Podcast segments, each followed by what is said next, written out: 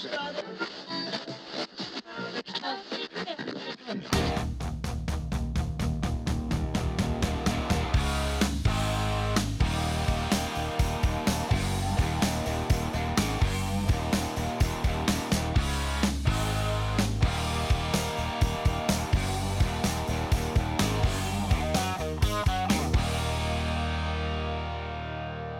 Dimanche 6 mai 2018, bienvenue dans ce 39e numéro du Radioblog. Mon nom est Jean-Philippe Rousseau et merci de m'accompagner tout au long de cet épisode.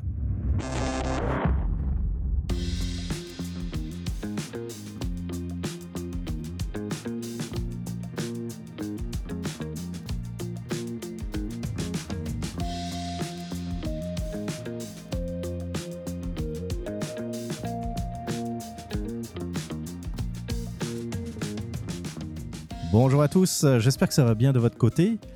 Et oui, vous avez peut-être euh, noté des petits changements. Pas grand-chose à vrai dire. Euh, surtout euh, des changements reliés à l'introduction du show.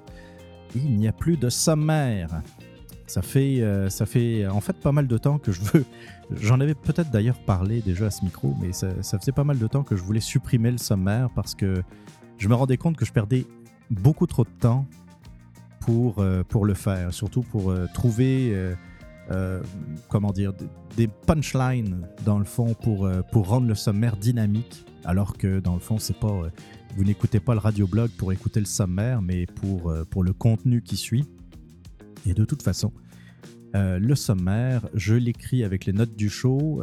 si vous suivez la, page Facebook du radioblog, vous voyez de quoi je parle, fait qu'il n'y a pas besoin de. C'est c'était un peu contre-productif dans le fond de perdre euh, euh, une demi-heure, une heure. Ça, dépendait des, épisodes. Des fois, le sommaire était vite trouvé. Euh, mais le, plus souvent, c'était du travail qui, selon moi, n'apportait pas trop de, valeur ajoutée au show. Voilà, donc ça, c'est un peu pour les explications. quelle belle fin de semaine. Du soleil, du soleil, du soleil. Ils avaient prévu de la pluie ce dimanche, et puis finalement, euh, là, je suis en train de regarder si, si je devrais pas euh, mettre, euh, mettre en route mon climatiseur. il, fait, bah, il fait 17 degrés dehors, ce qui est quand même à Montréal, ce qui est quand même relativement doux, mais, mais je vous dis qu'au soleil, c'est chaud. Qu'est-ce qu'on va parler dans ce vrac? J'avais noté faute d'orthographe. Ah oui. Il y, a quelque chose que non pas que je vois de plus en plus souvent, mais que j'ai pu remarquer à deux ou trois reprises ces dernières années. Je suis pas quelqu'un qui, euh, je suis pas quelqu'un qui relève les fautes des autres, parce que d'abord je suis très loin d'être parfait. Euh, lorsque j'étais lorsque j'étais enfant, je me souviens que j'étais vraiment pourri en orthographe, par exemple, et que ça m'a pris, euh, dans le fond, ce qui m'a sauvé, c'est pas mal la lecture. Euh, donc, c'est pas moi qui vais donner des leçons aux autres.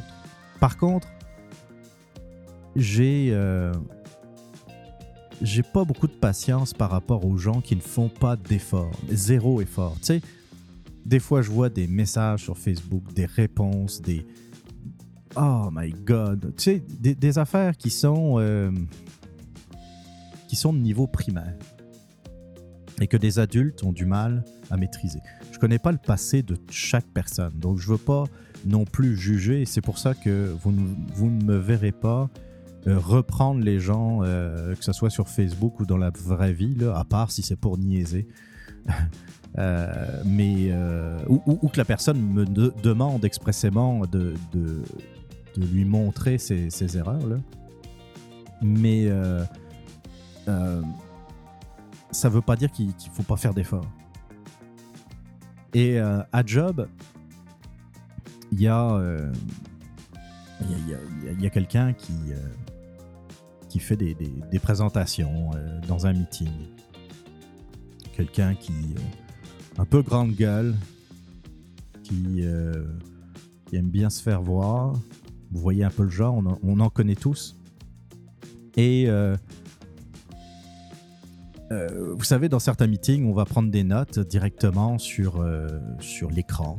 On fait une présentation, euh, d'une feuille Excel ou d'un PowerPoint et puis on va prendre les notes directement et on voit les notes qui sont prises et, c'est épouvantable. Il y a plein de fautes à tel point que un, collègue, c'est même, ça venait même pas de moi, un collègue dit ben écoute c'est parce que ça s'écrit pas de même. Et la réponse, ça a été Oh, excusez-moi, je suis dyslexique. Je sais pas si vous avez déjà entendu cette excuse. Je fais des fautes d'orthographe, je suis pourri, c'est parce que je suis dyslexique. Sérieusement? Sérieusement? C'est une insulte pour les dyslexiques. Tu sais, autant le dire franchement, là, euh, excusez, je suis pas bonne en orthographe.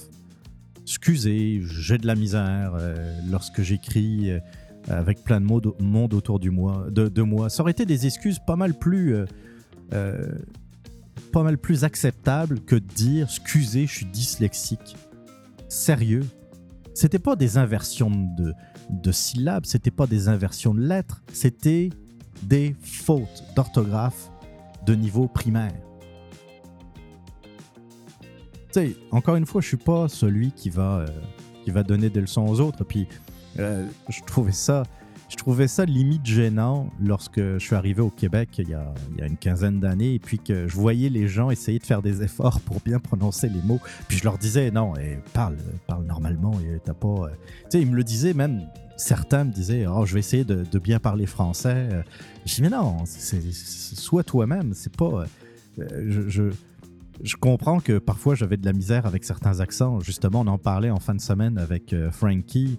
on parlait de, d'accent de la Beauce, et puis euh, on se demandait s'il existait des podcasts, par exemple, en Gaspésie. Et puis c'est vrai, je, l'avoue, les, deux, trois premières années euh, passées ici, euh, si je tombais sur quelqu'un du, lac Saint-Jean ou de Gaspésie, j'avais parfois de la misère à tout comprendre. Mais, mais c'était à moi de, m'adapter. C'est pas, c'est pas aux, Québécois de, de, de s'adapter. Bon, aujourd'hui, j'ai plus trop ce problème parce que euh, je pense que les gens euh, sentent que, que, ça fait un petit moment que je vis ici, fait qu'ils ils, éprouvent pas le, le besoin de, s'adapter à, à, à, mon langage. Et puis, euh, puis de toute façon, je, je, leur dis assez vite, là, wow, parle comme d'habitude, c'est pas... Euh, je je suis pas quelqu'un qui, est nécessairement compliqué, mais par contre, faites, faites des efforts quand même quand je lis certaines affaires sur Facebook, ça me renverse. Ça me renverse. Je dis pas. Euh, puis encore une fois, je suis loin d'être parfait. Je suis loin d'être parfait. Je, ne ferai jamais de remarques sur votre orthographe sur Facebook ou ailleurs.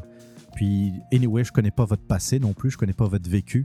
Euh, je sais pas si, euh, si, vous avez pu. Euh. Tu sais, un, décrocheur, par exemple, c'est normal qu'il maîtrise pas complètement la langue française. Et puis on s'entend. On s'entend-tu que c'est une langue qui est quand même assez complexe. Hein? Ça prend, euh, ça prend quelques mois à apprendre, mais ça prend toute une vie à, maîtriser. C'est un peu ça la langue française. Mais euh, pitié, faites un effort. Bon, ça c'était la petite parenthèse drôle. Ouais, mais en même temps, je trouve ça pathétique de, faire passer son, sa, piètre orthographe sur le dos d'une sorte de dyslexie. J'avoue que j'ai pas mal de mal avec ça. Euh, on va parler de Jérémy Gabriel. Oh my god. Euh, je sais pas, mais oui, vous l'avez vu passer, c'est certain. La photo de Jérémy Gabriel avec une pipe, euh, une pipe à pote, manifestement, qui avait été prise l'année dernière, à peu près, il y a, oui, il y a à peu près un an, lors du, du Rockfest de, de Montebello. Je suppose que vous connaissez tous euh, le Rockfest de Montebello. Euh, on en avait déjà beaucoup parlé l'an passé, enfin pas moi, mais les médias en général. Euh, l'invitation de Jérémy Gabriel au Rockfest pour chanter du rock metal, c'est sûr que ça n'allait pas passer inaperçu. Puis on n'en avait plus trop entendu parler. Il s'était fait prendre en photo avec une actrice de porn. Euh, deux, trois photos euh, lors, du, lors du festival, et puis tatsi tatsol. Et là, euh, la semaine dernière, une photo de lui en train de fumer du pot et déchaîner les réseaux sociaux. littéralement. Et puis, euh, tout d'un coup, moi, je suis tombé. euh, bah, Yann Terriot, on a parlé pas mal dans son, euh, dans un de ses daily buffers. Et puis, moi, ce qui m'a fait marrer, c'est le, le titre d'un article du Journal de Québec. Écoutez ça. Jérémy Gabriel pourrait mettre en demeure le Rockfest. Je lis un peu l'article pour commencer. Jérémy Gabriel pourrait émettre une mise en demeure à l'endroit du Rockfest de Montebello si le festival ne retire pas de sa page Facebook une photo où l'on voit le chanteur fumer une substance inconnue. inconnue. Ouais, bon, elle n'est pas si inconnue que ça. Cette substance. Et donc, c'est ça. euh, hein, la page Facebook du Rockfest a diffusé la photo, euh, profitant un peu de, de la publicité, dans le fond. C'est, du buzz pour faire de la publicité pour leur, euh, leur, prochain, leur prochain show. Et puis, euh, Yann, Yann Terriot, on a parlé un peu sur sa page, et puis on a eu quelques, quelques petits échanges euh, très constructifs. Moi, ce qui me fait rire, ça c'est ce que je réponds à Yann, moi, ce qui me fait rire, c'est le titre de l'article. On s'entend qu'une mise en demeure n'a pas de valeur juridique. Les gens s'en servent et en abusent, surtout pour intimider quelqu'un qui ne sait pas trop ce qu'il fait. Une lettre enregistrée d'avocat impressionne souvent, alors qu'il n'y a pas plus de pouvoir que de l'envoi d'une photo autographiée de Youpi. Mais là, on ajoute encore plus. Mais là, on, euh, excusez, mais là, on ajoute en plus du conditionnel. Eh les gars, ça, ça veut dire je pourrais peut-être vous faire parvenir un courrier dans lequel je ferai dire à mon avocat qu'on pourrait vous poursuivre éventuellement en justice. C'est ça l'affaire. On parle que Jérémy Gabriel pourrait mettre en demeure le Rockfest. La mise en demeure, comme je le dis dans ma réponse, souvent la mise en demeure c'est utilisé, tu sais, euh, mettons que vous utilisez une photo une photo sur votre blog ou sur votre site internet qui n'est pas de vous, dont vous n'avez pas payé les droits. Bon, souvent, plutôt que de poursuivre directement en justice, l'auteur, ou plutôt le détenteur des droits de la photo, va préférer faire envoyer une mise en demeure par un avocat. Pourquoi? Ben Parce que ça, coûte beaucoup moins cher qu'une poursuite au tribunal et que souvent, souvent, ça a autant d'effet qu'une euh, euh, qu'une condamnation, si on peut dire, euh, devant le tribunal. Donc les gens, ils reçoivent une lettre enregistrée d'un cabinet d'avocats, euh, maître machin chose, Euh, ils lisent ça et puis c'est euh, euh, comment dire sous huit sous huitaine, nous vous demandons de faire retirer tout de suite votre publication dont vous n'avez pas payé les droits sous peine de poursuite judiciaire et puis blablabla. Souvent, on, rajoute un, article du code du code pénal ou du code civil pour euh, dire que dans le fond, euh, à, quoi vous vous exposez en termes d'amende ou de condamnation de, de- prison? On prend, évidemment, on prend toujours le maximum dans ce temps-là. Donc, une mise en demeure, par contre, vous pouvez la prendre, la mettre au panier, puis ça s'arrête là. Puis le plus souvent, c'est ça qui va arriver. Parce que euh, euh, commencer à poursuivre en justice, ça devient plus difficile, surtout qu'il faut qu'il y ait une cause. Et c'est là où euh, je m'en viens avec euh, l'affaire de Jérémy Gabriel. On est en 2018. là. En 2018. Une personnalité publique prise dans une situation peu enviable, c'est-à-dire en train de fumer euh, du pot, par exemple, il y en a plein les éco-vedettes. Les avocats de Jérémy vont devoir démontrer le préjudice, parce que c'est ça l'affaire. C'est bien beau de poursuivre euh, au tribunal, mais pour quelle raison? Pour quelle raison? Il a, fumé, on l'a vu, fumer dans un lieu quand même relativement public apparemment. On ne sait pas trop, euh, la, photo est quand même assez... euh, bon, il faut dire que c'est une impression en noir et blanc que j'ai sous les yeux. là. Mais la, photo dont je me souviens, c'est quand même assez sombre. On ne sait pas trop où ça, a été, où ça a été pris, mais si on en croit les personnes, ça a été pris au Rockfest, donc dans un lieu public. Mais est-ce qu'il y a un problème de, droit d'auteur? Absolument pas. puisque a priori, la, personne qui a pris la photo, c'est la même qui l'a postée en premier sur Facebook. Donc, a priori, je ne pense pas qu'il y ait de, problème de droit d'auteur. En plus, pourquoi ça serait le euh, Jérémy Gabriel qui poursuivrait? C'est pas sa photo à lui. Euh, donc, ça serait quoi? Faudrait qu'il y ait un préjudice. Faut donc démontrer qu'il y a un préjudice. Mais quel préjudice? Ça lui a fait plus de publicité qu'autre chose, cette photo-là.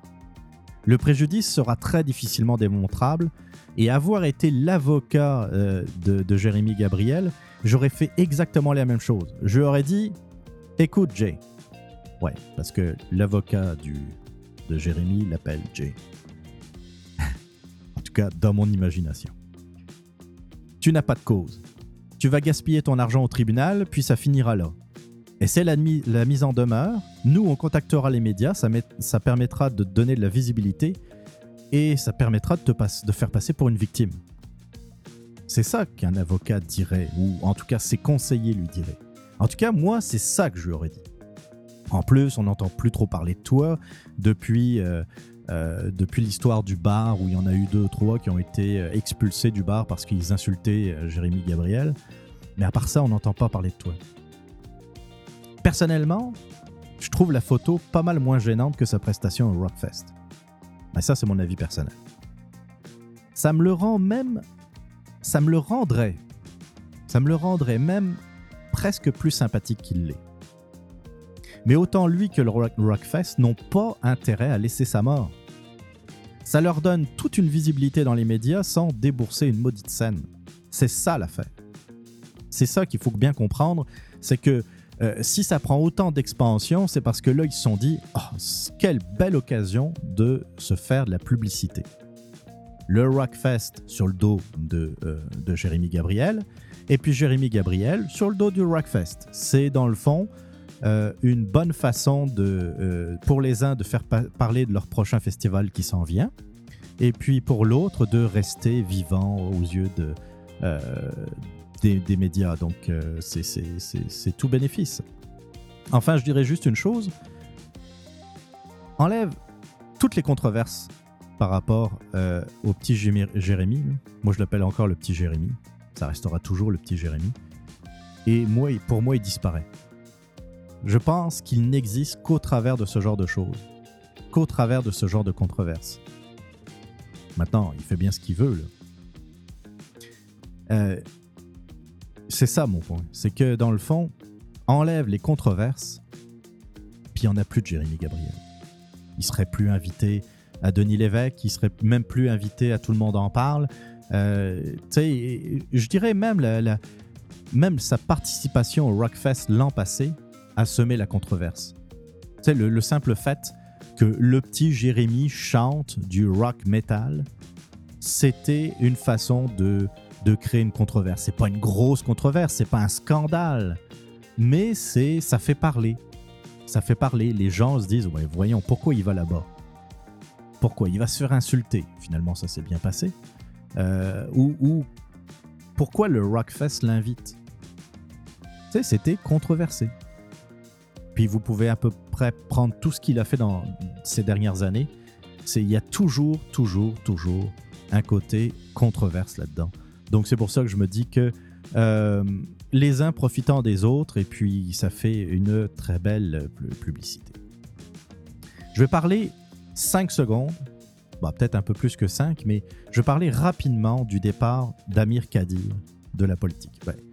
en tout cas, du, le, fait qu'Amir Kadir ne se représentera pas. Parce que pour moi, il va pas non je, serais très étonné qu'il quitte complètement la politique, dans le sens qu'à mon avis, on va le retrouver dans certaines tribunes, on va ne serait-ce que lui demander son avis sur certaines choses. Euh, lui qui représente pas grand-chose, lui qui représente à peine plus que, euh, que sa propre circonscription. Mais enfin. Concert d'éloge par rapport euh, à la décision d'Amir Kadir de quitter le, monde politique, donc. Je trouve ça, je trouve ça tellement nauséabond, cette affaire-là. Ce gars-là s'est montré méprisant méprisant avec ses adversaires, méprisant avec une partie des Québécois. Ce gars-là a attaquer la liberté de commerce. Je vous rappelle euh, qu'il y a quelques années, Amir Kadir euh, euh, avait, fait une, avait participé à, la tentative de boycott de la boutique Le Marcheur à Montréal, rue Saint-Denis. cette boutique qui osait vendre des, la marque Beautyfield, si, mes souvenirs sont bons, là, le, nom, je, pense que c'était ça. une marque israélienne tout à fait légale, euh, respectant euh, toutes les conventions commerciales mondiales. Mais euh, pour Amir Kadir, c'était intolérable, même si les ventes de, de ces chaussures de, conception israélienne représentaient même pas 5% du chiffre d'affaires de, la boutique du marcheur. Eh bien, Amir Kadir voulait s'attaquer à la liberté de commerce euh, Amir Kadir, c'est les tentations autoritaires. Il nous parlait de l'exemple du euh, Venezuela, par exemple. Euh, il souhaitait la nationalisation des médias et donc la mainmise du politique sur l'information, comme toute bonne dictature communiste, d'ailleurs, ceci dit en passant. Donc, vous comprendrez que je ne participerai pas à ce concert de louanges vantant Amir Kadir, qui pour moi n'est juste qu'un petit ersatz de dictateur euh, qui, euh, qui, dans le fond, moi, je salue son départ euh, en, me disant que on va peut-être gagner un peu plus de liberté ou en tout cas un peu moins de menaces par rapport à nos libertés. donc, qui, qui, reprennent son métier de, de, médecin. On en a bien besoin. J'aimerais que d'autres médecins suivent son exemple à l'Assemblée nationale, mais ça, c'est une autre histoire. Le PLQ aura une meilleure équipe. Alors ça, ça m'a fait rire. Je sais pas si vous me suivez sur, euh, sur Facebook, mais ça, c'était euh, dans, dans, dans, la presse. La presse. Quand j'ai vu le titre, j'ai pas pu m'empêcher de penser à la saison du Canadien de Montréal. Je vais vous expliquer pourquoi. Malgré les départs, le PLQ aura la meilleure équipe, assure Philippe Couillard. Malgré les départs. Alors, euh, un petit retour en arrière. Trois ministres, Jean-Marc Fournier, qui est leader parlementaire, Stéphanie Vallée, qui était à la justice, et Martin Coiteux à la sécurité publique, ont confirmé ces dernières semaines qu'ils ne solliciteront pas un nouveau mandat. On parle de, trois ministres majeurs du gouvernement. On ne parle pas du ministre euh, de, des pêcheries, on parle d'un leader parlementaire, du ministre de la Justice et du ministre de la Sécurité publique. À ces départs s'ajoutent ceux attendus de David Hurtel, qui était à l'immigration, et de Laurent Lessard, qui était à l'agriculture. Laurent Lessard, qui est aussi une grande figure euh, euh, au, Parti libéral du Québec. Neuf autres députés libéraux ont annoncé leur départ de la vie politique au cours de ces dernières semaines. Il y, a aussi Geoffrey Kelly, affaire autochtone, et euh, Jacques Chagnon, président de l'Assemblée nationale, qui sont également en cours de réflexion. Donc on ne parle pas de députés d'arrière-ban. Voici ce que Philippe Couillard a répondu. Vous avez, ça à chaque fois qu'il y a une élection.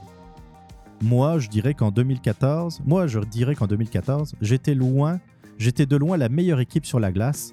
Ce sera la même chose en 2018. Voilà pourquoi ça m'a fait beaucoup penser à Marc Bergevin lors du tournoi de golf du Canadien de Montréal au mois de septembre dernier, euh, à Laval-sur-le-Lac, lorsqu'il disait que sans euh, Markov et sans Radulov, il avait une meilleure équipe sur la glace. On sait comment ça s'est terminé. L'équipe était même pas proche de pouvoir se qualifier pour les séries éliminatoires. Et là, je vois que Couillard, malgré les départs de, euh, de ténor de, son parti politique, lui, il pense qu'il aura encore la meilleure équipe sur la glace. C'est très beau, mais vraiment très beau de rêver. Voilà qui termine le vrac. On passe tout de suite à une nouvelle rubrique qui, j'espère, reviendra régulièrement, mais ça ne tient qu'à vous, pas à moi. On va écouter euh, la boîte vocale du radioblog. On écoute ça tout de suite.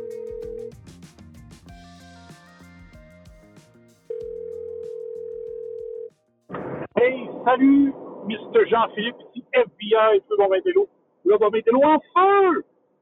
te dire que je t'en veux encore d'avoir refusé mon invitation à la, cloche.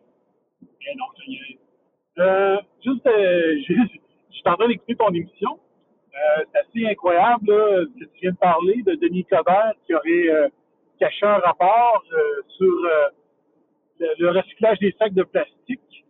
Euh, C'était juste pour rappeler au monde que, ben, euh, tu sais, Denis Coderre avait fait une joke à un moment donné sur euh, Stephen Harper disant que on sait bien que les pierres à feu, c'est un documentaire sur les conservateurs du Parti conservateur de Mr. Harper.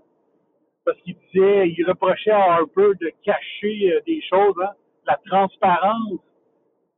À écouter les spins, Harper n'était pas transparent, puis Trudeau, lui, le serait. Cas, fait que euh, j'étais là, ah, il cache un rapport, puis c'est lui qui crachait sur Harper pour lui reprocher son manque de transparence. Wow! Bravo, M. Coder! FBI qui vous dit That's my story and I'm sticking to it. Ciao, bye bye. Fire! Salut Jean-Philippe.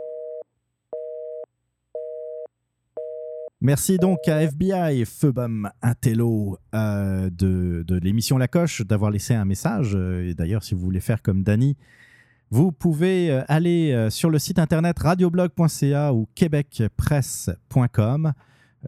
Vous verrez sur le site une sorte d'onglet sur la droite de, l'écran, la droite de la fenêtre. C'est inscrit message vocal. Vous cliquez dessus, vous pouvez faire donc comme Dany et laisser un message euh, d'une minute trente. Donc, euh, donc euh, bah, et merci, merci pour le message. Oui, pour, pour rappeler un peu le contexte de ce, que, ce dont parlait Danny Quirion à l'instant. J'avais parlé la semaine dernière que dans le fond, il y avait eu des, une étude qui avait été menée par Recycle, Recycle Québec concernant l'usage des sacs d'épicerie. Je, parlais du fait que j'étais très étonné de voir que les, sa- les sacs d'épicerie étaient rendus vraiment très épais. euh, chez, IGA par- particulièrement, mais je pense a d'autres places euh, également.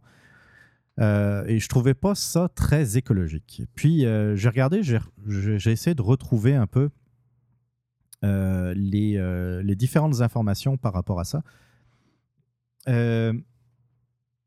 J'ai retrouvé des articles, par exemple, du 24 août 2017. Le titre, c'est Qui dit vrai sur les sacs en plastique? Recycle Québec a entre les mains depuis décembre 2016. Décembre 2016. Une étude prouvant que les sacs en plastique minces utilisés dans la plupart des commerces n'est pas plus nocif pour l'environnement que d'autres sacs. Mais elle refuse de publier le rapport alors que Montréal s'apprête à les bannir, a appris le journal de Montréal. Et euh, c'est pas dit clairement comme ça dans les articles, il faut quand même le reconnaître. Mais euh, euh, la nouvelle était sortie dans d'autres médias, dans des médias d'information, à la radio, que dans le fond c'est euh, en particulier Denis Coderre qui freinait euh, Recycle Québec pour ne pas faire publier les rapports et peut-être aussi le ministre de l'Environnement de l'époque qui était David Hurtal. Euh, donc, euh, l'agence gouvernementale devait publier son analyse du cycle de vie des sacs d'emplettes en début d'année. Puis après, ça a été repoussé en avril. Puis après, en mai. Et elle refuse maintenant de dire quand est-ce qu'elle le fera. Donc, moi, je suis convaincu qu'il y avait des pressions politiques en arrière de ça. Le rapport démontrait que depuis. euh, excusez, je vais recommencer. Je dois être dyslexique. Le rapport démontrait que, puisque les sacs minces d'une épaisseur de moins de 50 micros, microns, ça c'est mince en tabarouette, hein, que l'on retrouve en épicerie et pharmacie sont réutilisés, ils sont donc plus écologiques que les autres, comme les sacs en plastique plus épais ou en coton. Ce qui est, euh, ce qui est normal, ils sont plus minces. Alors, un autre article qui est paru le 13 janvier 2018, cette fois dans Le Devoir, dans Le Bon Devoir. Euh, écoutez ça, très intéressant l'article. Je, niaise avec euh, Le Devoir, même s'il y a un biais écolo à un moment donné dans l'article, mais le- l'article est très bien fait. Euh, D'ailleurs, le titre en, passant, c'est les, les sacs de plastique ont-ils été bannis trop vite? Même s'ils sont de plus en plus honnis et bannis, les sacs de plastique jetables comportent certains avantages environnementaux. Il n'est d'ailleurs pas garanti que leur bannissement entraîne des gains écologiques souhaités. Euh, C'est du moins ce que conclut une étude réalisée par le Centre international de référence sur le cycle de vie des produits, procédés et services, le CIREG, à la demande de Recyc Québec. Je cite Le sac de plastique conventionnel comporte plusieurs avantages sur les aspects environnementaux et économiques par sa minceur et sa légèreté. Étant conçu pour un usage unique, son cycle de vie nécessite peu de matière et d'énergie, conclut le document de 160 pages rendu public vendredi qui s'appuie sur une analyse de cycle de vie environnemental et économique. Donc, euh, la semaine dernière, je vous disais que je ne me souvenais pas si le rapport avait été finalement rendu public. Ça a été fait. Euh, donc, si, euh, si on en croit le devoir, ça a été fait au mois de janvier 2018, alors qu'il aurait dû être publié en 2016. Vous imaginez 2016, début 2017. Et puis ensuite, comme je le disais dans le- dans l'article de tantôt, euh, il a été repoussé euh, euh, plus tard, en avril, puis en mai, puis etc. etc. C'est d'ailleurs assez, curieux que le rapport a été publié deux mois après que Valérie Plante soit arrivée à l'hôtel de ville. Pour moi, euh, comme dirait un certain euh, André Arthur, si vous croyez aux coïncidences, allez au casino. L'étude du, C- euh, du CIREG rappelle aussi que ces sacs de plastique conventionnels, interdits dès le début janvier à Montréal, permettent d'éviter la production de sacs à ordures utilisés à la maison, étant couramment utilisés pour cette fonction. Et c'est vrai, si vous ne l'utilisez pas pour, mettons, transporter quelque chose, pour, euh, euh, comment dire, rassembler des affaires, vous mettez ça dans un sac ou comme boîte à lunch euh, euh, improvisée, eh bien, au pire, vous allez vous en servir comme sac poubelle. Hein? Donc, si vous n'avez plus de sac plastique à usage unique, soi-disant, comme sac poubelle, qu'est-ce que vous allez faire? Ben, Vous allez acheter d'autres sacs poubelles, des vrais sacs poubelles. C'est quoi, à ce moment-là, le bénéfice environnemental? Il est nul. Et d'ailleurs, c'est très bien dit euh, dans, euh, dans cet article. Les travaux du CIREG ont aussi porté sur une analyse des sacs réutilisables. Ça, là, c'est intéressant. De plus en plus populaires, ces sacs réutilisables, auprès des consommateurs. Certes, je cite, ils sont plus robustes que les sacs jetables, mais leur fabrication génère plus d'impact et, et surtout plus coûteux, peut-on lire dans la conclusion de l'analyse? En moyenne, les sacs réutilisables doivent être utilisés minimalement entre 35 et 75 fois pour que leurs impacts sur les indicateurs environnementaux du cycle de vie soient meilleurs que ceux d'un sac en plastique conventionnel ou équivalent.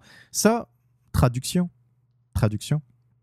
Les sacs en les sacs plutôt d'épicerie réutilisables, c'est-à-dire les gros sacs d'épicerie qui sont vendus euh, chez IGA, Métro euh, euh, et ailleurs, ces gros sacs prennent tellement d'énergie à être produits et peuvent avoir un impact sur l'environnement euh, assez grand parce que ça va être beaucoup plus difficile euh, à ces sacs d'être euh, d'être dégradés par la nature. hein.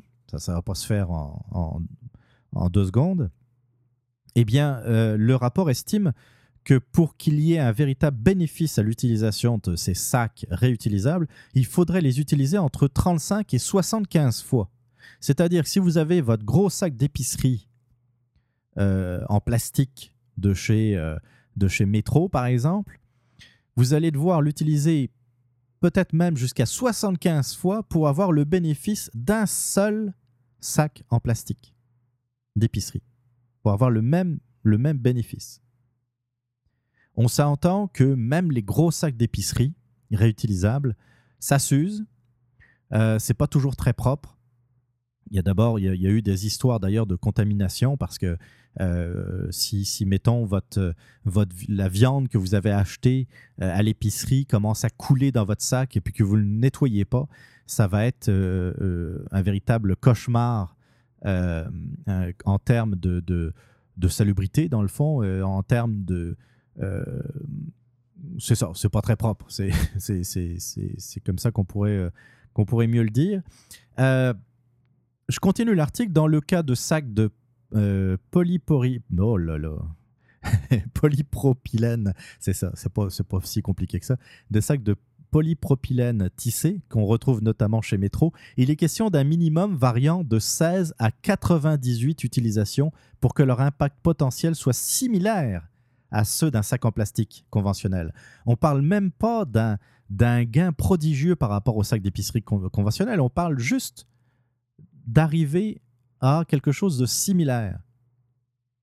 Je ne comprends pas d'ailleurs qu'il y ait un aussi grand écart, hein, parce qu'il est question d'un minimum variant de 16 à 98 utilisations. On s'entend que c'est vraiment euh, une large euh, fourchette. Euh, pour le sac en polypropylène non tissé, qu'on retrouve notamment chez IGA, l'analyse fait état d'un minimum de 11 à 59 utilisations. Donc, les sacs d'IGA sont a priori meilleurs que ceux de métro. Le sac en coton serait en outre à proscrire, puisqu'il nécessite entre 100 et 2954 utilisations pour que son impact sur les indicateurs environnementaux de cycle de vie soit le même que celui d'un sac en plastique conventionnel.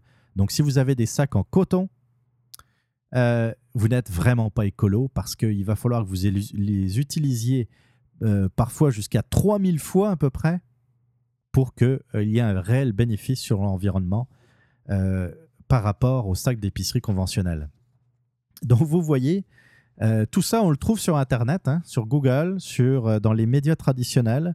Et il euh, n'y a personne qui relance, il a personne qui relance Valérie Plante, par exemple, ou l'Hôtel de Ville de Montréal, en tout cas, pour dire est-ce que c'est vraiment pertinent d'interdire les, les, sacs en plastique? Je vais revenir sur un article du 24 août 2017 Étude de Recycle Québec Coder maintient qu'il bannira les sacs en plastique parce que j'ai vu quelque chose d'assez drôle, à vrai dire. Donc, euh, dans cet article, euh, Denis Coder justifie son choix de bannir les sacs en plastique. Et à un moment donné, il dit euh, Denis Coder ajoute que chaque petit geste compte et que la protection de l'environnement passe notamment par le bannissement des sacs en plastique. Je cite Denis Coder. Je cite Denis Coder. Quand on a ici 25% de l'eau douce mondiale, il faut la protéger. C'est Denis Coderre qui dit ça.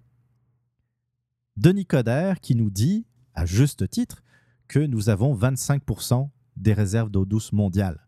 Le même Denis Coderre qui a balancé 5 euh, milliards de litres d'eau usée, 5 milliards de litres d'eau usée dans le Saint-Laurent qui nous fait la morale en disant que il faut protéger l'eau douce euh, parce qu'on a 25% des réserves d'eau douce mondiales. Euh, au début, ça devait être même jusqu'à 8 milliards de litres d'eau usée. Finalement, devant le tollé suscité par, euh, par sa décision, ils ont accéléré les, les, travaux puis ont pu limiter ça à 5 milliards. Mais les 8 milliards, là, ça représentait comme 2600, 2600 piscines olympiques sur une semaine déversées euh, comme ça euh, dans, le fleuve Saint-Laurent. Euh, c'est souvent de même. Vous allez voir quand vous grattez sous la croûte des environnementalistes, des environnementeurs, des enverdeurs, vous allez assez vite voir de grosses contradictions. Vous allez le voir avec les éoliennes, qui en fait sont pas, pas en toutes, en tout cas sont pas aussi écologiques qu'on le dit. Vous, pouvez, euh, vous pourrez en parler, par exemple, euh, à Michel Morin, qui, euh, qui, qui, qui, s'en prend aux éoliennes depuis un, petit moment. vous allez le voir sur certains, certains procédés de, recyclage. Vous allez le voir sur les soi-disant voitures électriques vertes, alors que les, les, dégâts environnementaux pour, pour faire sortir le lithium des mines est, euh, vraiment euh, désastreux pour l'environnement. Allez voir, allez voir les, des images de mines de lithium. Euh, c'est épouvantable. Alors je sais que le lithium est aussi utilisé pour nos laptops, pour, pour bien des affaires aujourd'hui autour de nous, dans nos montres, dans, dans, bien des choses, mais quand on voit que des gens comme euh, Alexandre Taillefer nous dit que les, voitures électriques, c'est l'avenir et puis que c'est tellement vert, ça me fait vraiment rire. Euh, donc, toujours, toujours regarder la, euh, gratter parce qu'on finit toujours par trouver de grosses contradictions chez les environnementeurs. C'est malade! Comme vous le savez peut-être, RASHD, le réseau anti-spin en haute définition, contient sept éléments essentiels pour obtenir votre dose quotidienne recommandée de vitamines bonnes. Le site web, réseauantispin.com. Le compte Twitter, twitter.com slash réseauantispin. Les podcasts en direct. La coche! Outcast, Bomb Bomb de Musical et la Le Raza. podcast de faire Game of Thrones. Le décompte, la revue de presse pour apporter. La web radio. RAS Radio 24-7. Talk musique de poêle. La page Facebook. Facebook.com slash réseau antispin. Le journal quotidien. Paper.ly slash réseau antispin. La web télé. Ustream.tv slash channel slash réseau antispin. Donc, on peut dire que RASHD est LE réseau 100% conçu pour combattre la convergence par la convergence. Réseauantispin.com, C'est malade!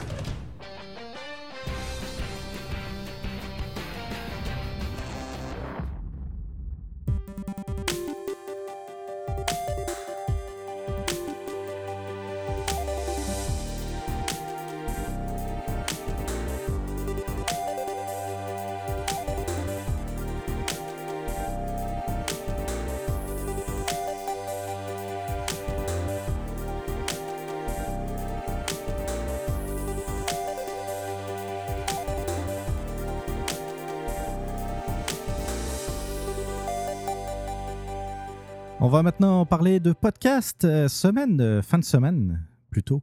Fin de semaine plutôt occupée dans le monde du podcast, en tout cas euh, pour moi, en ce qui me concerne. Je veux d'abord souligner le premier anniversaire du Frankie Show. C'était son premier anniversaire, pas plus tard qu'hier samedi. Si vous écoutez le show, donc c'était samedi le, le 5 mai. Il a, on a enregistré en live sur Balado Québec euh, son 50e épisode, euh, qui était donc euh, surtout son épisode anniversaire. Je lui ai dit, Frankie, Frankie, c'est le Frankie Show, c'est l'un des, podcasts les plus réguliers que je connaisse, en tout cas ces derniers temps. C'est un podcast que j'ai appris à découvrir relativement récemment. C'est, euh, je me souviens plus, ça fait peut-être une quinzaine, vingtaine d'émissions que j'écoute. Et puis, euh, eh bien, j'ai eu la chance d'être invité. On a été euh, plusieurs à intervenir. Il y a euh, Botrax, Marc Touty-Bédard et puis Mike Tremblay qui ont participé également au show. Mike du Supermatozoïde avait fait une, belle petite intro hommage pour le premier anniversaire du Frankie Show. Donc, je vous invite tous à écouter le 50e épisode du Frankie Show. C'est disponible sur iTunes, Google Play et puis sur, euh, sur Balado Québec, évidemment. Donc, euh, je passer sur les deux heures. J'ai dû passer euh, à peu près une heure et demie à jaser avec, euh, avec notre ami Frankie. Ça a été un beau petit show avec très léger, pas, pas trop d'opinion, pas trop d'actualité. Ça a été. on a passé de la musique et puis on a jasé ensemble simplement. Voilà. Et côté, justement, on en a un peu parlé dans le Frankie Show de Stéphane Blé.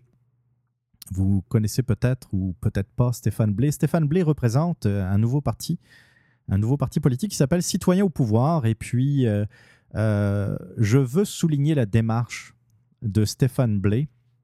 Alors, c'est certain que Citoyens au pouvoir est un petit parti qui n'est pas encore évidemment représenté à l'Assemblée nationale, mais qui va se présenter dans plusieurs circonscriptions du Québec aux prochaines élections générales. Je veux souligner sa démarche dans le sens que plutôt que d'essayer de faire le, pied de grue devant les médias traditionnels et essayer de se faire entendre, euh, alors qu'on sait très bien que euh, le débat est biaisé dès le départ, euh, puisque ça finira toujours par des représentants du Parti libéral du Québec, de la CAQ, du Parti québécois et de Québec solidaire. Donc, plutôt que d'essayer de, de passer dans les médias traditionnels, Stéphane Blé fait appel aux podcasters. Et donc, euh, on l'a vu beaucoup ces derniers temps. Si vous suivez le- le- les podcasts québécois, vous avez pu voir qu'il a été invité à l'émission de Mike Tremblay, donc le Supermatozoïde. Il été invité aussi euh, au Touti Show de, Marc Touty Bédard. Euh, et puis, il a été également invité à faire un débat avec Frankie. Euh, donc, euh, il y avait euh, Stéphane Blais face à Philippe Laplante, qui est le collaborateur de, Frankie dans son show, mais qui est également candidat du Parti conservateur du Québec. Donc, ça a été apparemment un, bon, un bon débat, un très bon débat. Je n'ai pas encore eu le temps, je vais être bien honnête avec vous, je n'ai pas encore eu le temps de l'écouter. Mais j'ai entendu que du bien de, ce débat. Donc, pour ça, c'est intéressant de voir la démarche. Maintenant, moi, à mon avis, j'ai euh, en, écoutant un peu ses propos euh, euh, dans le supermatozoïde, euh, il a des idées très intéressantes. Le, côté participatif, démocratie participative, c'est quelque chose qui me plaît, à, condition que ça soit bien organisé, évidemment. Mais a priori, ça me plaît. Ça me plaît beaucoup. Cependant, moi, je trouve ça euh, dommage qu'ils euh, se sentent obligés de créer un parti politique. Je m'explique. Je, euh, je pense, je pense, je peux me tromper, mais je pense que il aurait eu beaucoup plus d'impact, beaucoup plus d'aura s'il avait créé une sorte de groupe de pression, de lobby pour influencer les autres partis politiques. Parce que le problème, c'est qu'à partir du moment où on crée un parti politique, on focalise tout de suite l'attention, ou plutôt on crée... tu sais, le but, c'est d'amener vers soi le maximum de personnes possible. Et quand tu fais un parti politique, c'est jamais ce qui arrive. Tu vas, euh, euh, euh, tu vas focaliser l'attention, puis aussi le, un libéral va rester libéral. Un péquiste va rester péquiste. Un caquiste va rester caquiste. Par contre, si tu sors de, de la structure d'un parti politique, tu, pourras très, tu pourrais très bien avoir un libéral, et je parle du militant libéral de base, de, de, de l'électeur libéral de base, ou l'électeur péquiste qui, qui va être intéressé. Il ne sera, pas, euh, il sera pas attaché à son parti politique, puisque de rejoindre citoyen au pouvoir, ça ne sera pas rejoindre un parti politique, ça serait rejoindre un lobby, un groupe de pression. Alors que euh, si tu crées un parti politique, tu te mets à dos tout de suite euh, 80%, 90% des membres des partis politiques, des autres partis politiques, parce qu'ils voudront jamais parler de toi, parce qu'ils te voient euh, comme un adversaire, alors qu'il ne faut pas que ça, soit, que ça soit considéré comme tel. Donc, les idées très intéressantes, malheureusement, euh, il, faut être, euh, il faut être réaliste. Euh, si on pense que le Parti conservateur du Québec fait un, petit score, je vous laisse imaginer ce qui va se passer avec Citoyens au pouvoir. Euh, je peux me tromper, je lui souhaite de me tromper, mais je ne pense pas que euh, ça fasse de gros scores, surtout à une première élection. On verra après s'il crée une sorte de dynamique, mais encore une fois, je pense qu'il aurait beaucoup plus intérêt à créer un groupe de pression, à créer un lobby pour faire avancer ses idées. Ça sera beaucoup plus facile pour lui, surtout d'intervenir auprès des médias, à dire je ne suis pas un parti politique, je suis un groupe de pression. On veut faire avancer la démocratie, on veut euh, renouveler la démocratie au Québec et ailleurs. Pourquoi pas? Euh, donc, ça serait une, bonne façon de le faire. Mais sinon, euh, il faut toujours saluer les initiatives.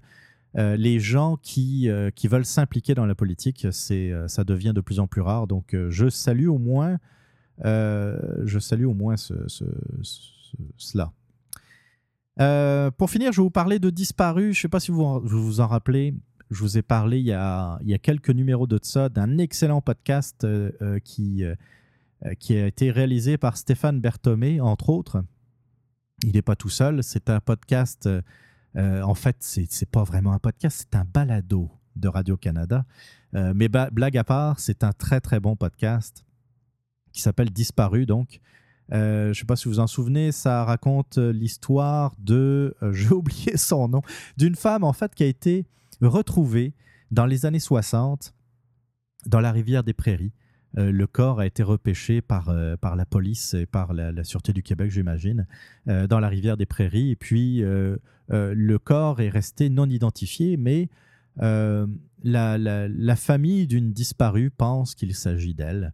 Et euh, Stéphane Barthomé a mené l'enquête, euh, qui a été une, véritable enquête. hein. Euh, c'est- il a cherché, il a agi en véritable enquêteur, qui, l'était d'ailleurs dans le passé.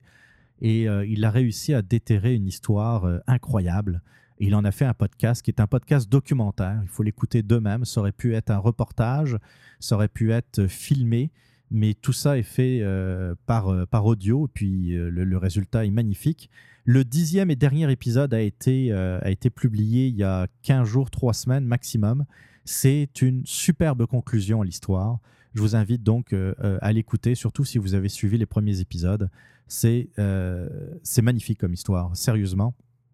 Disparu, Stéphane Berthomé, c'est disponible sur le site de Radio-Canada, mais également sur iTunes. Donc voilà, ça c'est ce qui fait le tour d'ailleurs de l'actualité des podcasts.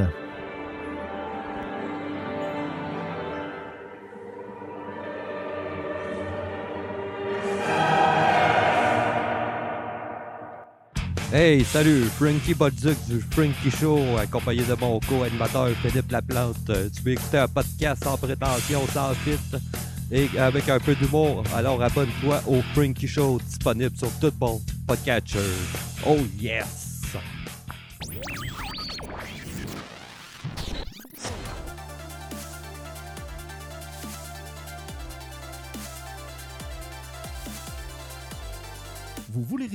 Vous avez des commentaires, des opinions ou tout simplement des questions, n'hésitez pas à me contacter à l'adresse suivante podcast à commercial radioblog.ca podcast à commercial radioblog.ca. Vous pouvez aussi m'écrire depuis la page Facebook ou sur le compte Twitter du Radioblog.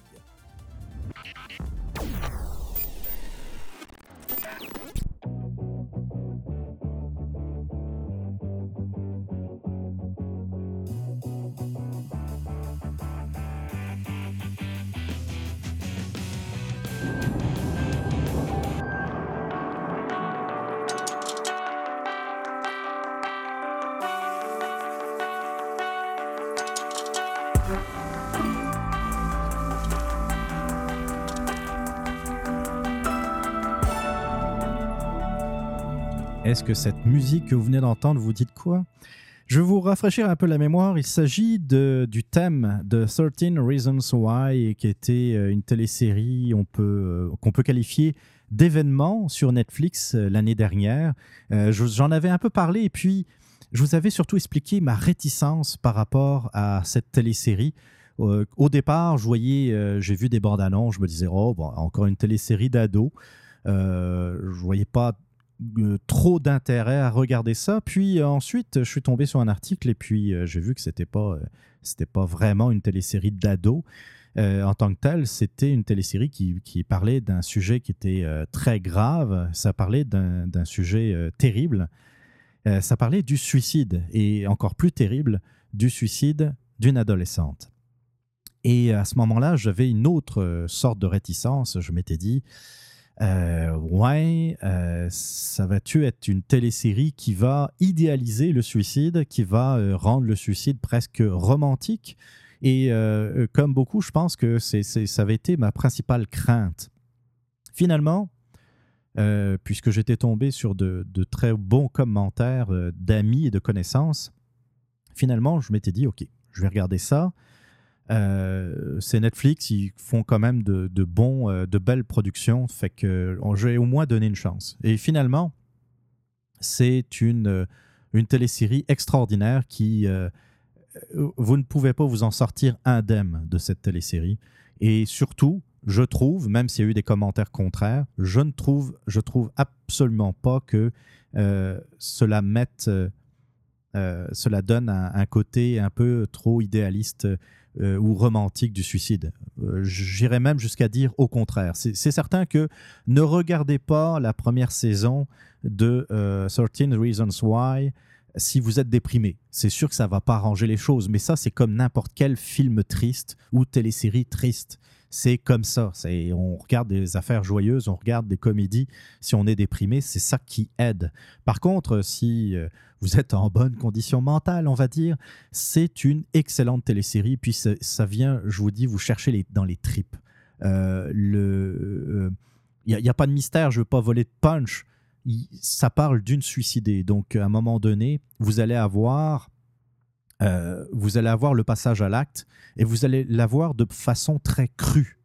Pas de musique. euh, ça va être. euh, euh, d'un réalisme incroyable. Et puis, euh, croyez-moi, lorsque j'ai vu ça, à part le fait que c'est venu me chercher, même si j'avais absolument euh, aucune, aucune vague idée de, de, pouvoir un jour me suicider, croyez-moi que euh, en ayant vu ça, c'est certain que ça n'arrivera pas. c'est euh, c'est assez cru. Il n'y a pas de. c'est laid, c'est moche, ça fait mal.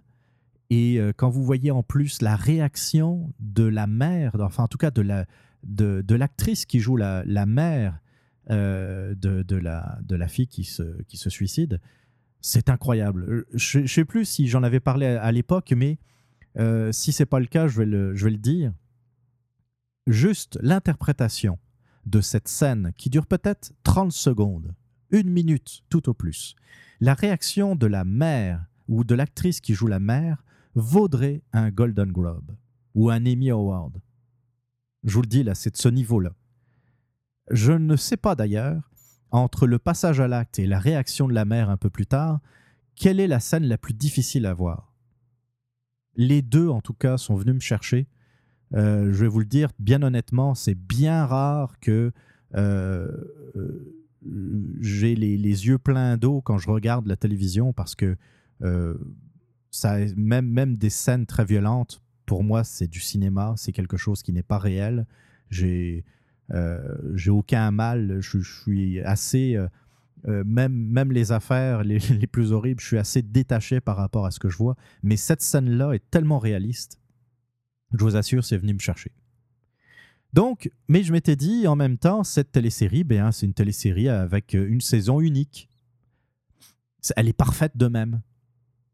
Et quelle fut pas ma surprise, pas longtemps après la fin enfin, la diffusion, dans le fond, la, mise en ligne sur Netflix euh, de la télésérie, que l'annonce d'une deuxième saison est, venue assez rapidement. Euh, J'ai été très surpris parce que euh, je pense que ça aurait été bien parfait de même. Et euh, je pensais à ça jusqu'à la, comment à la mise en ligne de la bande-annonce de la deuxième saison que je trouve génial, que je trouve très très, bien faite. Il n'y a pas de parole, il n'y a rien. On voit juste des, euh, des effets de, de, photographie. Je ne sais pas comment décrire ça comme ça euh, euh, en audio, là, parce que c'est quelque chose, c'est un effet qui se voit. Mais on l'a vu beaucoup, par exemple, au Super Bowl américain. C'est-à-dire que vous avez une image et grâce au fait, grâce au placement de caméras tout autour du, euh, du terrain, on est capable de partir de l'image et de tourner dans le fond quasiment le sujet, de tourner autour du sujet, comme si la photo était, euh, était vivante, sauf que le sujet bouge pas. Je ne sais pas si vous comprenez ce que je veux dire, mais en tout cas, allez voir euh, sur la page Facebook, par exemple, de 13 Reasons Why, vous allez voir de quoi je parle. Et en plus, il y a une, une superbe musique de Dépêche Mode euh, en arrière de ça qu'on entendra euh, tantôt euh, dans la pause musicale. Et euh, bah, ça m'a donné le goût de regarder finalement. J'étais très sceptique. Euh, je reste quand même sceptique en me disant que euh, de partir d'un d'une première saison qui, à mon sens, est parfaite, de faire quelque chose, euh, de, de faire une suite à cette première saison, j'ai un peu peur parce que le, le niveau est tellement élevé que euh, on risque, euh, on risque d'être déçu. J'espère pas. J'espère que ce sera pas le cas. En tout cas, la deuxième saison sort le 18 mai sur Netflix, disponible le 18 mai. Je sais pas si ça sera 12 ou euh, 13 épisodes. Euh, 10 ou, ou 13 épisodes. 13 épisodes, je pense que c'était la, première euh, saison, évidemment. hein. 13, 13 euh, euh, raisons au suicide de la jeune fille. Donc, c'est sûr que ça allait être 13 épisodes. Peut-être que ça sera la même chose pour la deuxième saison. Je vous invite à la regarder. Si vous n'avez pas encore regardé la première saison de 13 Reasons Why et que vous avez l'estomac bien, comment dire, bien en place, vous, euh, vous pouvez regarder ça. C'est- euh, attendez, je veux pas non plus qu'il y ait trop de malentendus. C'est pas 13 épisodes où vous allez partir à brailler. Je vous le dis, sur les 13 épisodes, il y a peut-être deux, trois moments euh, qui, viennent, qui viendront vous chercher, mais le reste du temps, ça reste quand même une sorte de... On, on vit une sorte d'enquête dans le sens qu'on essaye de découvrir quelles sont toutes ces raisons qui ont poussé la fille à, à- à se, euh, se suicider. Et euh, ben, on commence à, à voir les raisons, euh, parfois qui ne sont pas tout à fait justifiées. Parfois, c'est de sa faute à elle. Euh, parfois, c'est effectivement de la faute des autres. Et que peut-être qu'elle n'a pas su prendre au vol euh, euh, des, euh, des cordes qui lui étaient lancées, des perches qui lui étaient lancées par son entourage, qu'elle n'a pas su aller voir son entourage. Donc, c'est à voir, c'est très bien fait.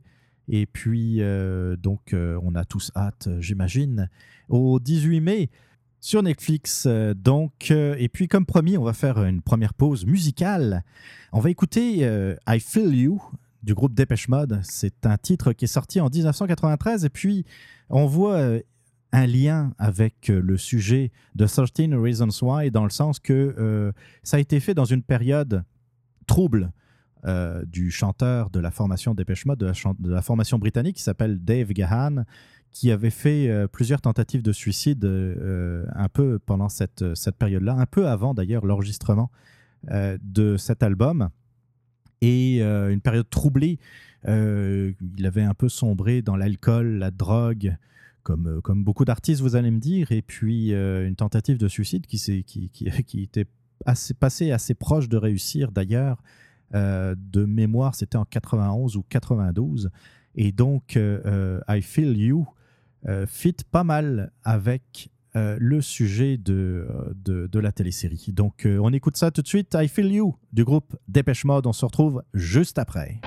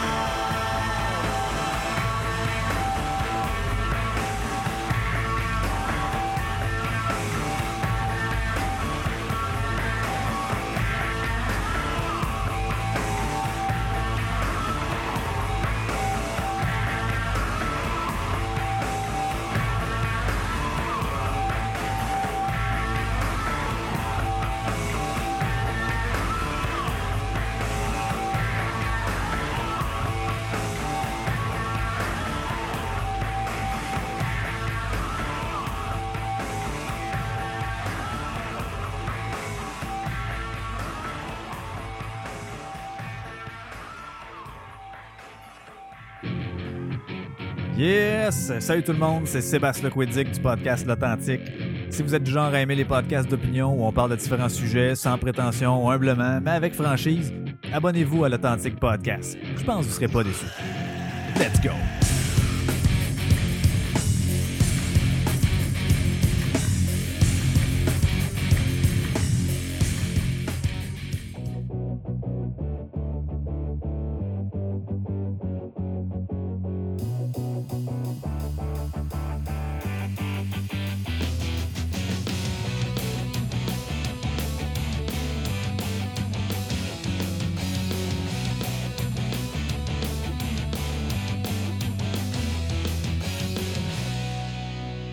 Vous êtes toujours à l'écoute du 39e épisode du Radioblog.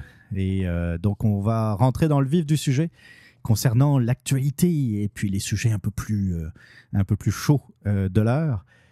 On va évidemment parler de ces fameux agents anti-rumeurs à Montréal. Je parle doucement parce que je ne sais pas a un agent anti-rumeur qui est dans le coin et qui va venir me dire quoi dire, quoi penser et surtout éviter de propager de méchantes informations contre les immigrants. Euh, ça pourrait être une joke, ça pourrait être un très bon numéro de Rock et Belles Oreilles ou d'un humoriste, euh, d'un autre humoriste, mais malheureusement, c'est la triste réalité. Alors, je vais, je vais commencer par l'article, un article de Radio-Canada, da, ma chère, euh, en date du jeudi 26 avril dernier, et qui a titre Des agents anti-rumeurs pour briser les préjugés envers les immigrants. Une nouvelle approche pour contrer les préjugés envers les immigrants sera bientôt testée à Montréal, inspirée d'une expérience menée à Barcelone, en Espagne. Un réseau d'agents anti-rumeurs sera établi afin de débusquer les mythes et les déboulonner. Les agents anti-rumeurs sont des personnes formées pour intervenir, sans confrontation, auprès des gens qui véhiculent des stéréotypes sur les immigrants. Euh, je cite euh, le Daniel euh, de Torres, l'Espagnol à l'origine de l'expérience de Barcelone. On a réalisé que l'une des meilleures manières de combattre les préjugés était d'intervenir dans la vie de tous les jours, auprès de nos amis, de nos collègues, de notre famille. C'est le Bureau d'intégration des nouveaux arrivants de Montréal, le BINAM, qui chapeaute le projet pilote dans la métropole. Euh, selon sa directrice par intérim, Véronique Lamontagne, euh, Montréal a beau être une ville inclusive et reconnue pour son ouverture, elle n'est pas à l'abri des préjugés. En parlant de rumeurs, ça permet d'ouvrir la porte au dialogue. On ne blâme personne, on n'est pas dans le tu es raciste, on est dans une approche très ludique, quelque chose qui est vraiment basé sur le changement des mentalités à long terme. Voilà, et ça a valu une excellente chronique euh, de Richard Martineau euh, qui s'appelle euh, Big, Big Brother vous écoute en date du 1er mai.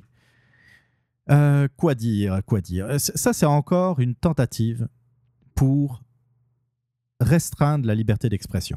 Faut, je sais bien que vous allez dire euh, que Valérie Plante a, a- nous a nous, a rassurés en disant que ça allait, pas être des gens qui, allaient nous espionner, qui allaient écouter ce que l'on dit, nos conversations, puis qui, qui allaient s'immiscer dans notre vie privée. Je sais tout ça. Je sais que euh, il y a a priori les responsables de cette initiative ont euh, pris peur face à la réaction. J'entendais euh, même euh, Denis, euh, euh, pas, de, pas Denis Arcan, mais Paul Arcan, euh, au 98.5, qui avait commencé d'ailleurs son émission en disant J'ai lu Richard Martineau, et, euh, la chronique de Richard Martineau, et j'ai cru que c'était une blague, qu'il exagérait.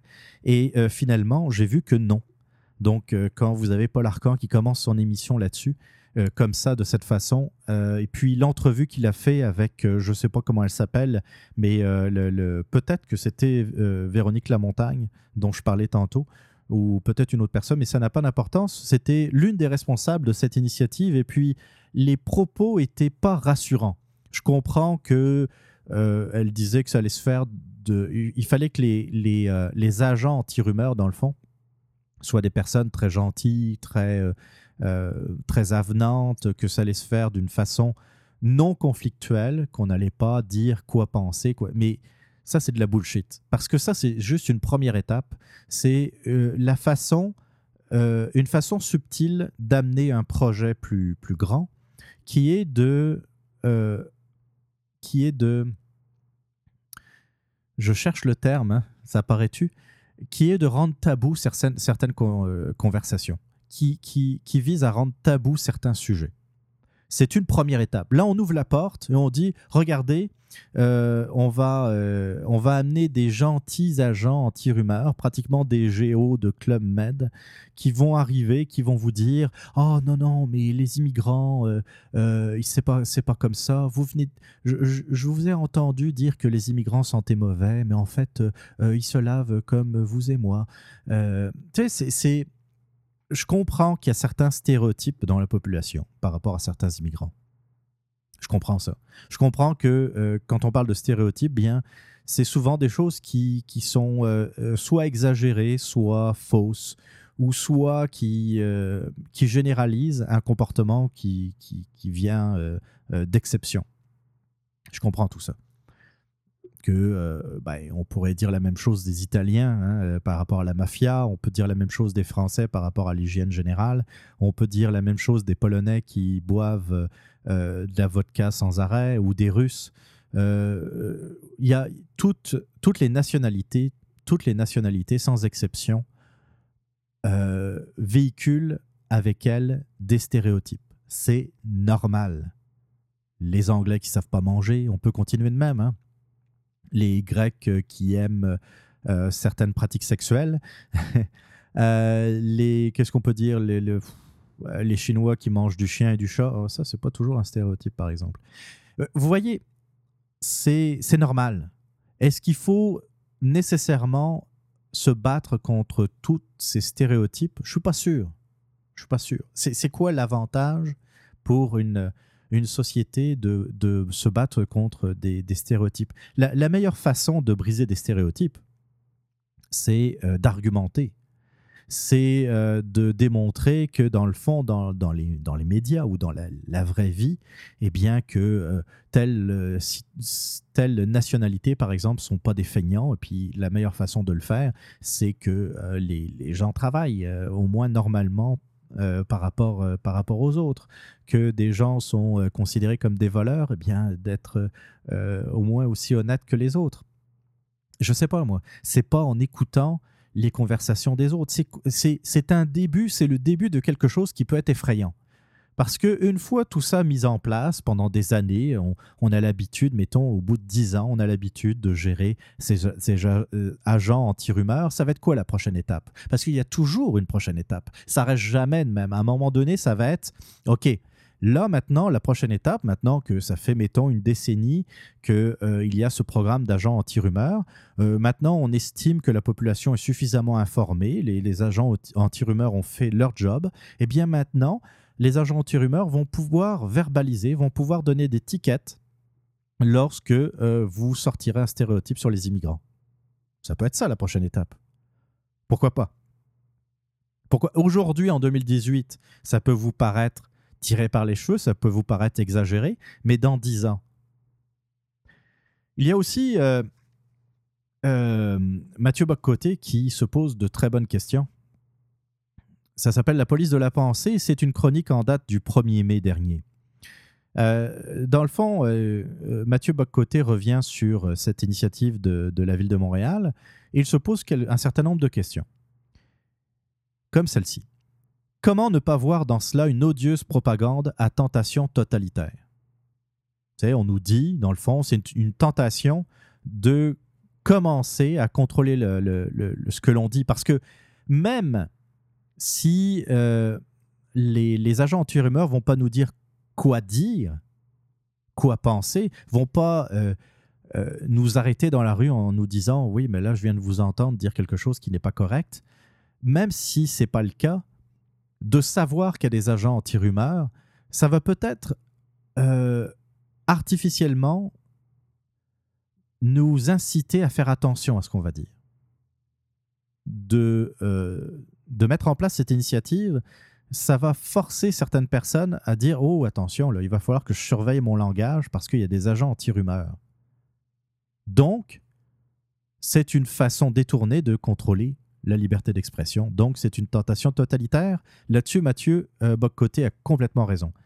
Qui distinguera les vérités à propager et les rumeurs à déconstruire ou censurer? En effet, c'est quoi une véritable rumeur? Et j'ai bien aimé les questions de Paul Arcan à, la, responsable de ce programme en disant Écoutez, moi, si je, suis euh, euh, persuadé que l'immigration de masse est euh, une erreur, si je m'oppose à l'ouverture des frontières, est-ce qu'un agent anti-rumeur va venir me dire que c'est une rumeur, qu'il ne faut pas véhiculer ce genre de stéréotype? C'est quoi la limite? Parce que dans le fond, par exemple, être contre l'ouverture des frontières, être contre l'immigration illégale, ce n'est pas une rumeur, c'est une opinion. Alors, qui va décider quoi, euh, comment dire, quoi corriger? Qui va décider quel sujet aller corriger ou aller, expliquer euh, à, à une personne par un agent anti-rumeur Qui va décider ça? Quelle autorité va décider si telle ou telle question, telle ou telle opinion n'est pas une opinion mais une rumeur?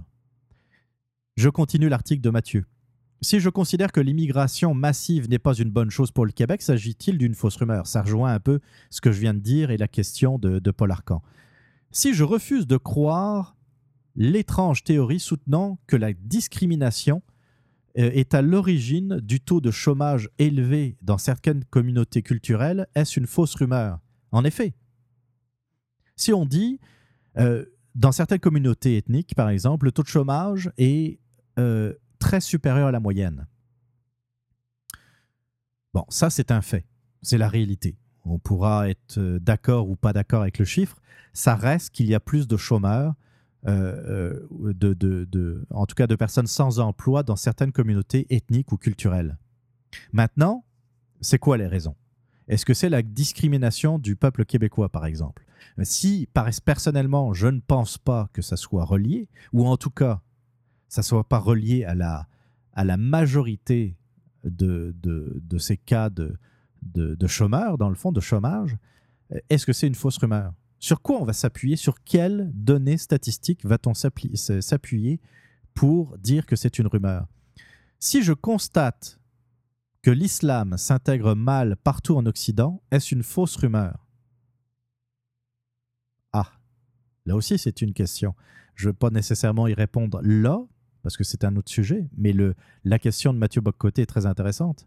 Si je dis que les migrants irréguliers qui traversent la frontière sans permission sont des immigrés illégaux, est-ce une fausse rumeur? Et Mathieu continue, en gros, suffira-t-il d'être défavorable à l'immigration de masse pour être corrigé par cette nouvelle police de la pensée qui se veut ludique, mais qui fait surtout penser au roman 1984 de George Orwell Car c'est de cela qu'il s'agit de nous rééduquer à partir du logiciel multiculturaliste. Est-ce que nous voyons à quel point le gouvernement devient intrusif lorsqu'il se permet de surveiller les pensées de la population pour mieux la soumettre à l'idéologie officielle? Je vous le dis, on est en train d'ouvrir une porte, euh, une, une certaine pensée multiculturaliste, une certaine pensée jovialiste, trudeauiste, très trudeauiste, met le pied dans la porte de notre vie privée c'est euh, c'est une façon, pas, pas pour le moment, de, de, de- nous censurer. C'est une façon déjà de s'auto-surveiller, puis ensuite, dans une deuxième étape, de se faire surveiller. Et c'est là que c'est dangereux, et ça vient toujours, toujours, toujours de la gauche. la censure, euh, les tentations autoritaires viennent toujours de la gauche. Lorsqu'un humoriste plaît pas, sort quelque chose qui, qui euh, euh, comment dire, un peu, comment qui s'appelle? Ah, évidemment, j'ai plus son nom en tête. Euh, Il y, a, y a un humoriste qui, qui aime euh, s'en prendre aux communautés culturelles et puis euh, ça lui vaut une protection policière, euh, d'ailleurs assez régulièrement, et des menaces. Et euh, donc, euh, d'ailleurs, certaines personnes à gauche euh, trouvent qu'il va trop loin, qu'il devrait se censurer. Euh, c'est ça, ça vient jamais de la droite. Vous verrez jamais quelqu'un de droite dire celui-là devrait se taire. Non, au, mieux, on va dire, euh, si par exemple euh, on a quelqu'un qui, est à la tribune de Radio-Canada, de dire que c'est pas l'argent public ne devrait pas servir à certaines choses, mais que si la personne agirait dans, dans un média privé, il n'y aurait aucun problème. Euh, à droite, nous sommes souvent beaucoup plus tolérants qu'à gauche. Il n'y a qu'à voir les manifestations. Je vais reciter l'exemple de la meute, que je ne soutiens absolument pas, ça j'ai déjà eu l'occasion de le dire. Je ne suis pas euh, euh, d'accord avec la meute, mais comme je le disais, la meute remplit un espace qui a été laissé vacant par les partis politiques traditionnels. Donc il ne faut pas s'étonner que des citoyens ont décidé de faire un regroupement comme la meute. Mais lorsque la meute veut s'exprimer, qui s'y oppose par la violence? C'est pas la droite. C'est pas la droite. C'est le Black Bloc, c'est l'extrême gauche qui vient euh, à Québec foutre le bordel pour essayer d'empêcher, essayer de censurer la liberté d'expression parce que jusqu'à preuve du contraire, la meute, qu'on soit d'accord ou pas avec la meute, la meute euh, exprime son droit le plus naturel à, la liberté d'expression et à la liberté de manifester. Je comprends que l'extrême gauche a également la liberté de manifester, mais lorsqu'on voit de la violence, lorsqu'on voit qu'il y a des jets de pierre, qu'il y a une volonté manifeste de censurer la meute et qu'ils veulent faire interdire la meute, il est très clair que là, on voit une, tentative pour euh, museler la liberté d'expression.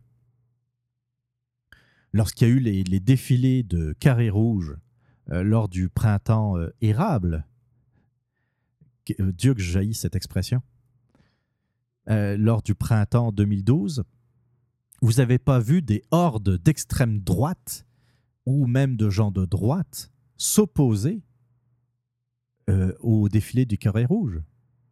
La seule chose que l'on réclamait en tant que personne de droite, mais pas seulement de droite, c'était la liberté d'assister aux cours. C'était de refuser le blocage euh, des universités.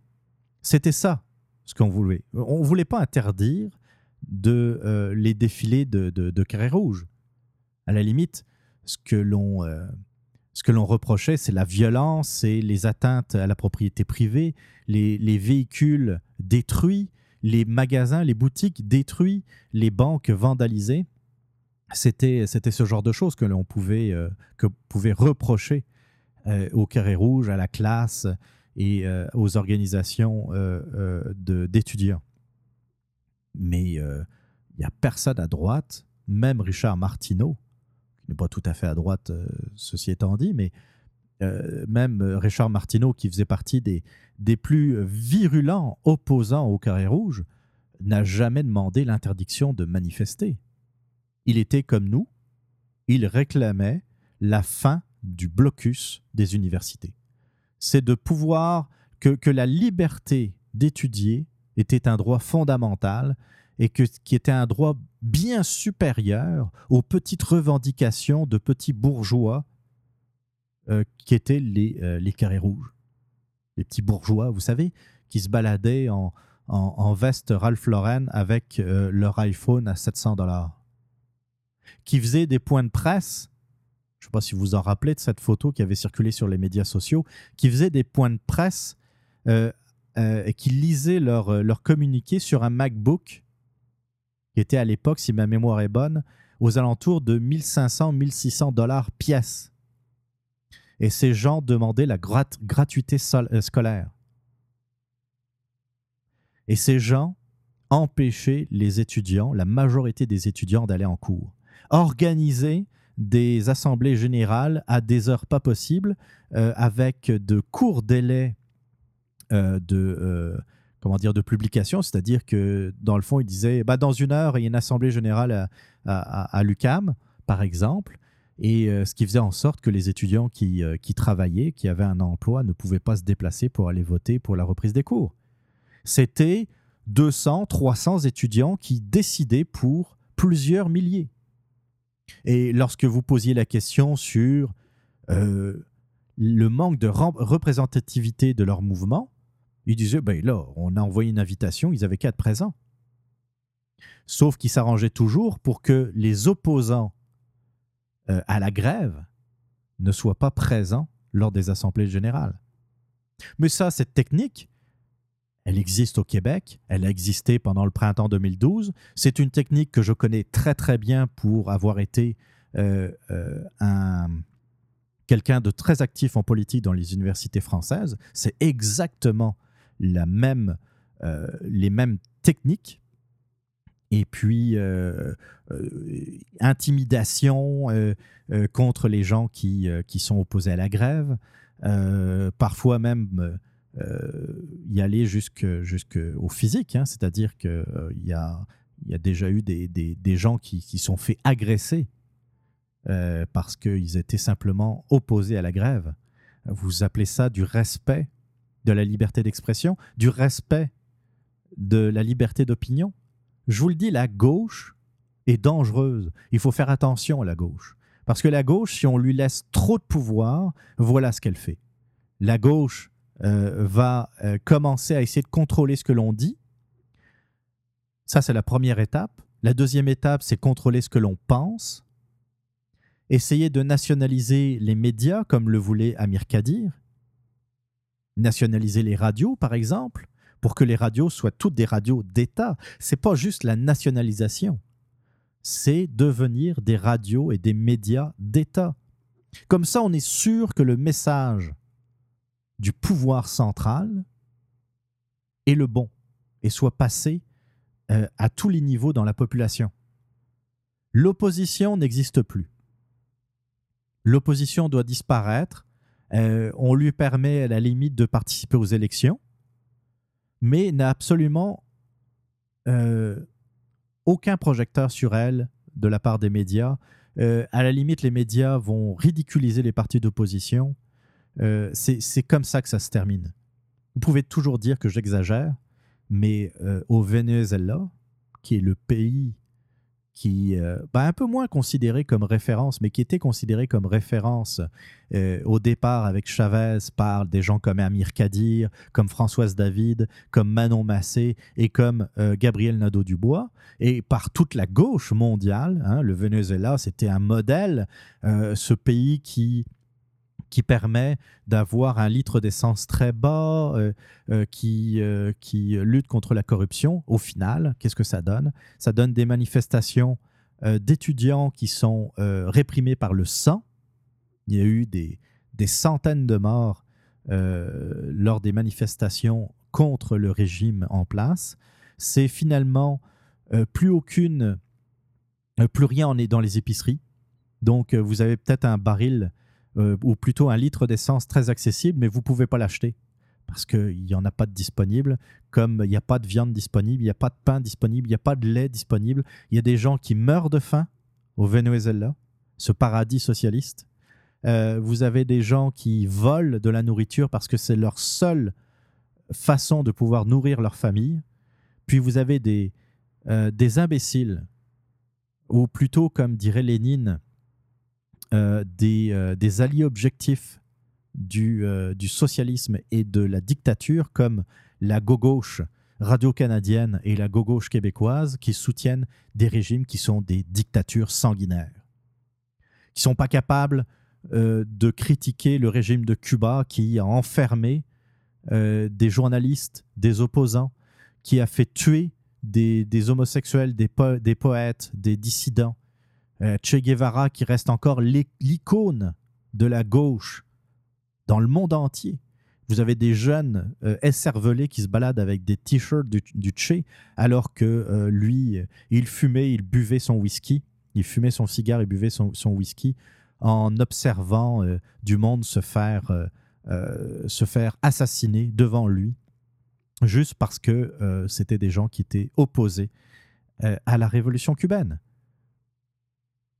C'est ça, la gauche. Et je pas de. Comment dire je ne suis pas surpris de voir que euh, la gauche euh, montréalaise, euh, qui est incarnée par Valérie Plante, entre autres, hein, il ne faut pas oublier que Projet Montréal et Québec solidaire marchent dans la main, main dans la main. Donc, Projet Montréal qui, dans le fond, a trouvé une première façon, une première étape pour surveiller ce que l'on dit avec ses, ses agents anti-rumeurs. Donc, euh, il faut être très vigilant et surtout euh, s'opposer, coûte qu'il en coûte, quoi qu'il en coûte plutôt, s'opposer donc euh, à ce contrôle de nos esprits. Le podcast with cheese. Do you want to know what it is? Wow, wow, wow, wow. C'est pas juste un autre jingle de promotion avec des sons tirés du film de la Matrice puis qu'on fait semblant d'être les sauveurs de la planète puis qui vont réveiller tout le monde juste avec une émission de radio, là, tu sais. What is it? C'est quoi le podcast with cheese? What is it? Anyways, y a pas de sport ici. Y a, y a pas de météo non plus. Puis on fait pas la promotion des vedettes. Oh, sa robe est tellement belle, je donne un 8 sur 10. Oui, je te donne zéro. Le podcast with cheese, c'est un danger contre la conformité. It's hardcore. Ça stimule ta pensée critique indépendante. Nous autres, on parle pas à des bébés, là. T'es-tu correct? As-tu eu peur des gros?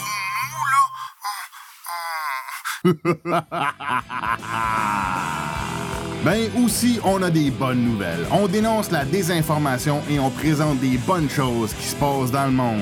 Si tu veux te faire parler en adulte, ben Bienvenue au podcast with Cheese. avec Botrax et Test Dummy sur botcast.net. B-O-T-C-A-S-T.N-E-T.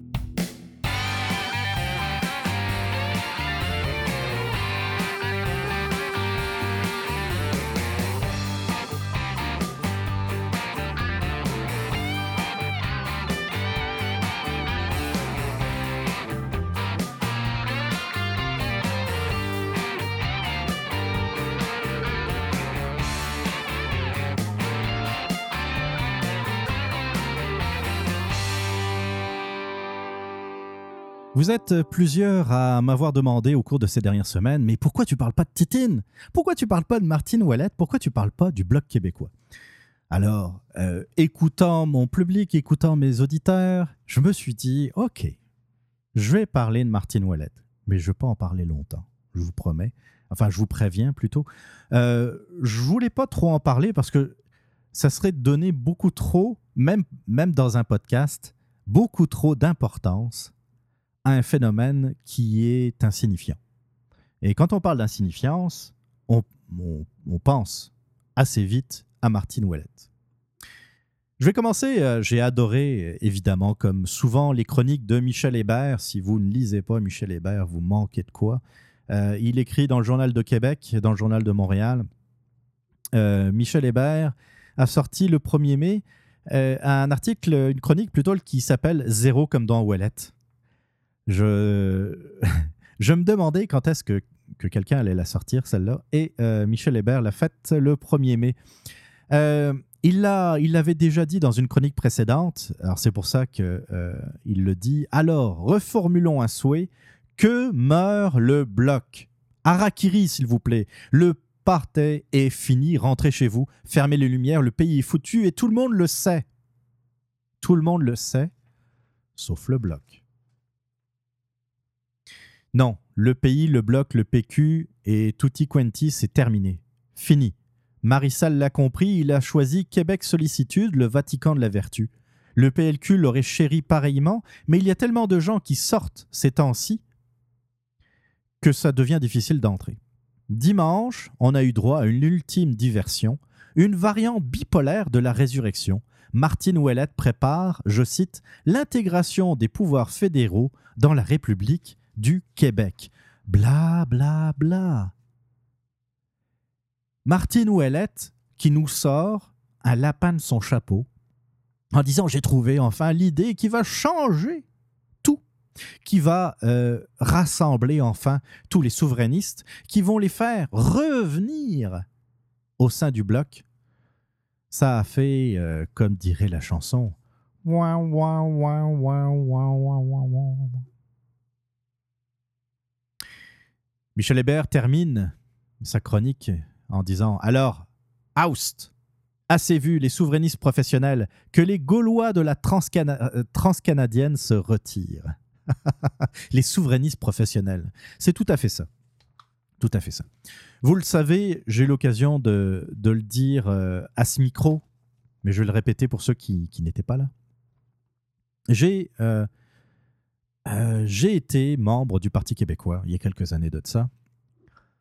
Et oui, je faisais partie de euh, ces nationalistes de droite. Je vais me définir de même. Nationaliste de droite, j'ai jamais été un grand fan du fédéralisme. J'ai combattu le fédéralisme en Europe. Lorsque je faisais de la politique en Europe, j'ai combattu ardemment le fédéralisme euh, en voyant les dégâts que, que cela créait.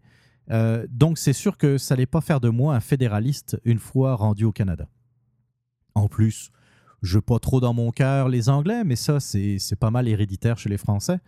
Euh, et euh, euh, je voyais dans cette, ce désir de, de faire un pays quelque chose de tellement positif, en tout cas qui pouvait être positif, de créer une nation euh, basée sur, dans le fond, une histoire commune, une religion, je mets entre guillemets, en tout cas, une religion commune, parce qu'on reste euh, manifestement des, des- catholiques, au moins culturellement parlant.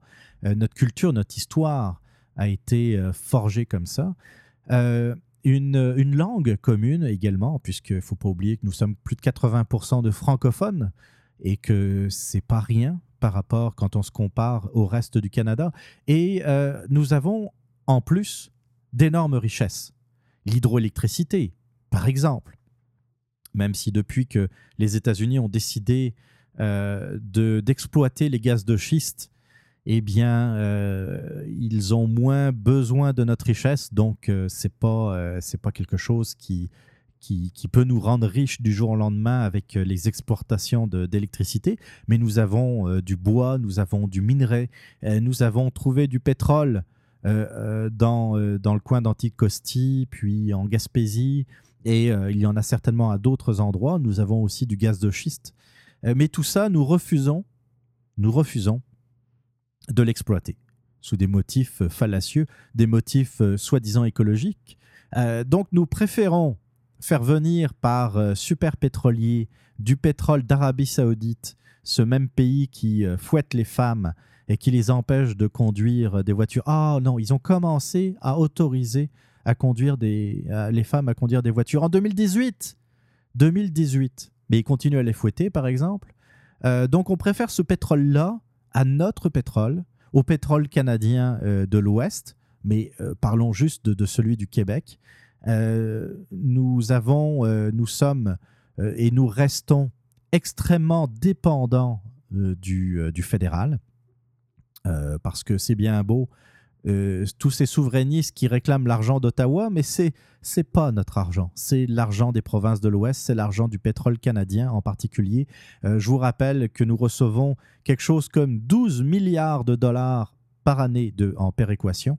Nous sommes le, programme de péréquation existe depuis 1957 de mémoire et le Québec euh, reçoit, perçoit, se, fait partie de ce programme de péré- péréquation depuis le départ. Donc depuis 1957, nous recevons l'argent du fédéral, nous n'avons jamais cessé d'en recevoir, mais par contre, nous voulons être un pays, alors que nous n'avons jamais été aussi dépendants du reste du Canada.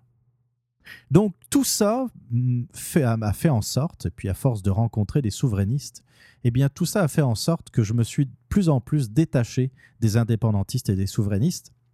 Parce que dans le fond, plus je les côtoyais, plus je voyais que dans le fond, euh, il n'y avait rien de positif dans leur discours. Eux, c'était la haine du Canada avant de, euh, de se dire, bien, euh, on va créer un pays très prospère, très riche, et puis on va montrer justement au reste du Canada qu'on est capable de s'en sortir tout seul et même d'être plus riche que, que la plupart des provinces canadiennes. Non, c'était pas ça. Le discours, lorsque vous parlez des souverainistes, c'est Ottawa par-ci, Ottawa par-là, c'est la faute du Canada, c'est la faute des Albertains, c'est la faute des Ontariens. Euh, c'est jamais de la faute euh, des Québécois et des partis politiques qui ont été élus par nous autres, le peuple québécois. Jamais. On se regarde jamais le nombril, on regarde toujours euh, euh, le côté fédéral, on regarde toujours Ottawa, on regarde jou- toujours le Canada, on va toujours quêter euh, l'argent des, autres provinces et c'est toujours de même. Comme on dit souvent, euh, les souverainistes, dans le fond, c'est encore du monde qui est en train de compter les morts euh, sur, euh, sur les plaines euh, d'Abraham. C'est pas ça. C'est pas comme ça que je voyais la souveraineté lorsque je suis arrivé au Québec. C'est pas comme ça que j'envisageais euh, euh, de construire un pays sur la haine d'un autre pays. Pour moi, pas, ça marche pas de même. Et quand je vois que même les grands leaders, soi-disant, du Parti québécois ou du Bloc québécois sont incapables de sortir de ce, de ce discours-là, parce que, encore une fois, si la haine du Canada vient de, de petits frustrés électeurs ou militants du Parti québécois, c'est pas si pire. Des, extrémistes, il y en a dans tous les partis. Des, gens qui ont rien compris, qui ont décidé de vivre dans le passé, il y en a partout. Mais lorsque le discours, ce même discours, est également employé par les plus hautes instances de ces partis indépendantistes, il y a un gros problème. Je ne veux pas être associé à ça. Je pense que ce qui a été le, euh, le pire, c'est cette participation du Parti québécois dans une manifestation pro-Hezbollah en 2005 ou 2006, si ma mémoire est bonne, où euh, euh, des péquistes euh, étaient à côté de drapeaux du Hezbollah. Je dis non, c'est pas vrai que je serais associé à ces gens-là. C'est pas vrai, ça n'arrivera pas. Et c'est ce jour-là où j'ai déchiré ma carte du Parti québécois. Je me sens toujours nationaliste, je me sens aussi toujours de droite, c'est-à-dire, encore une fois, défendant la responsabilité individuelle, la liberté d'entreprise et, euh, et surtout la responsabilité individuelle. J'ai déjà eu l'occasion d'en parler longuement à ce micro. Et quand on parle de responsabilité, c'est d'assumer ses choix, d'assumer ses erreurs, mais de ne surtout pas euh, renvoyer nos propres erreurs sur euh, les autres, et en particulier sur le Canada, par exemple, ou sur une autorité euh, euh, fédérale. C'est notre responsabilité.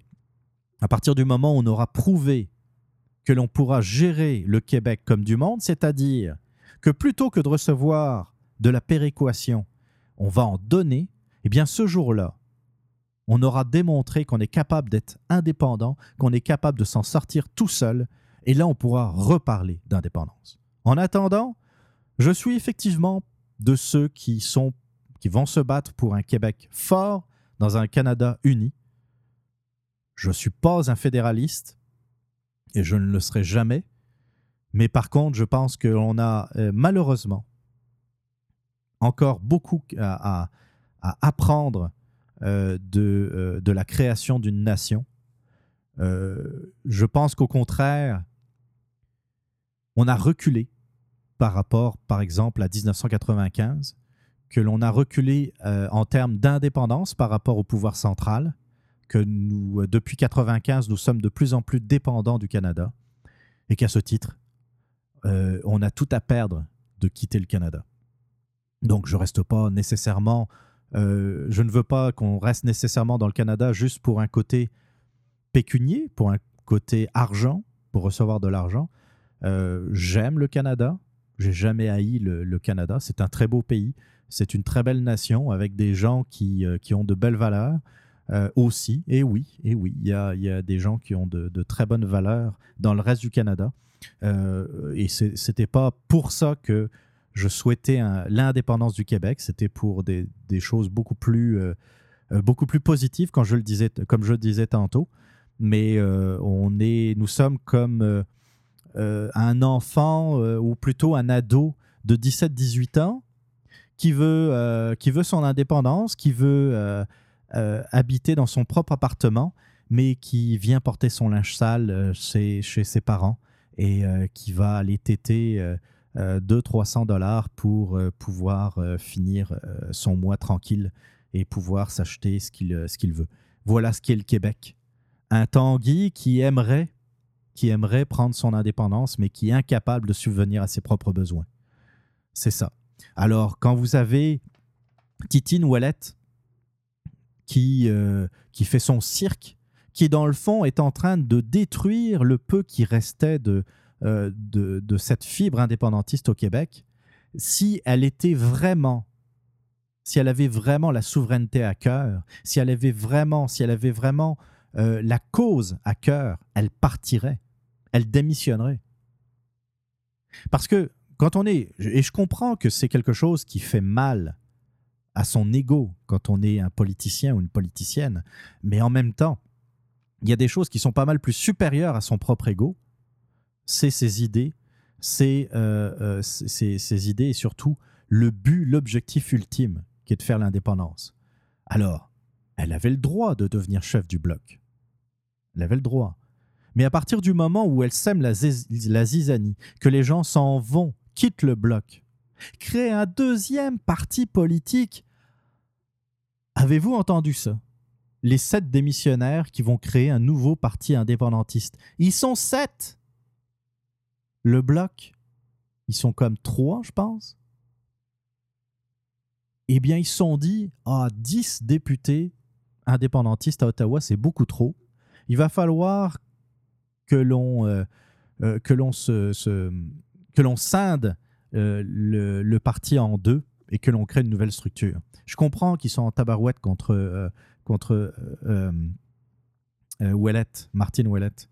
Mais est-ce que c'était la, la bonne chose? Parce que ça rajoute du pathétique à une situation qui était déjà très pathétique. Richard Martineau, le 2 mai, parle également du, cirque pathétique du bloc. Rarement un parti aura, aussi mal porté son nom. Habituellement, un bloc, c'est dur. Masse compacte, pesante et solide, constituée d'un seul morceau, dit la définition. Or, le parti de Martine Ouellette est tout sauf compact, pesant et solide. Et contrairement à ce que dit le dictionnaire, il tombe littéralement en morceaux.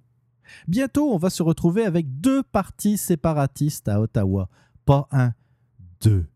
L'appui à la souveraineté font comme neige au soleil au Québec, mais à 443 km de la colline parlementaire, les séparatistes seront représentés par deux formations politiques distinctes.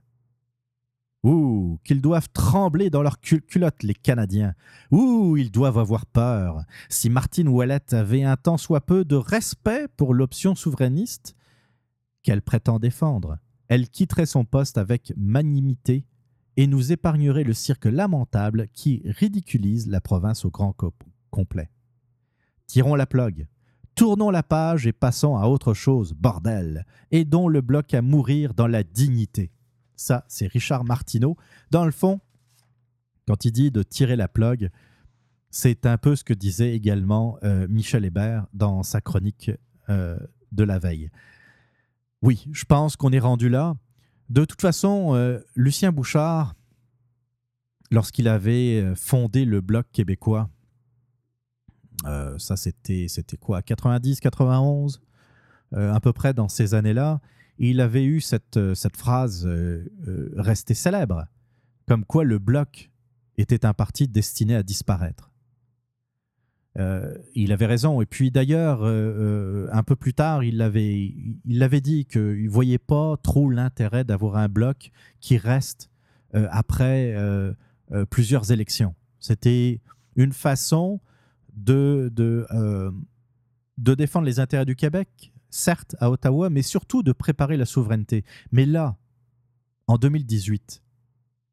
On ne peut pas prétendre préparer la souveraineté alors que l'option souverainiste n'a jamais été aussi basse dans les sondages. C'est rendu à quoi? Une trentaine de pourcents de mémoire?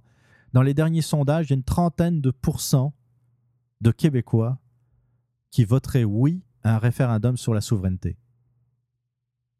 En passant, moi-même, souverainiste, ou plutôt nationaliste, je vous le dis, je voterai non à un référendum sur la souveraineté.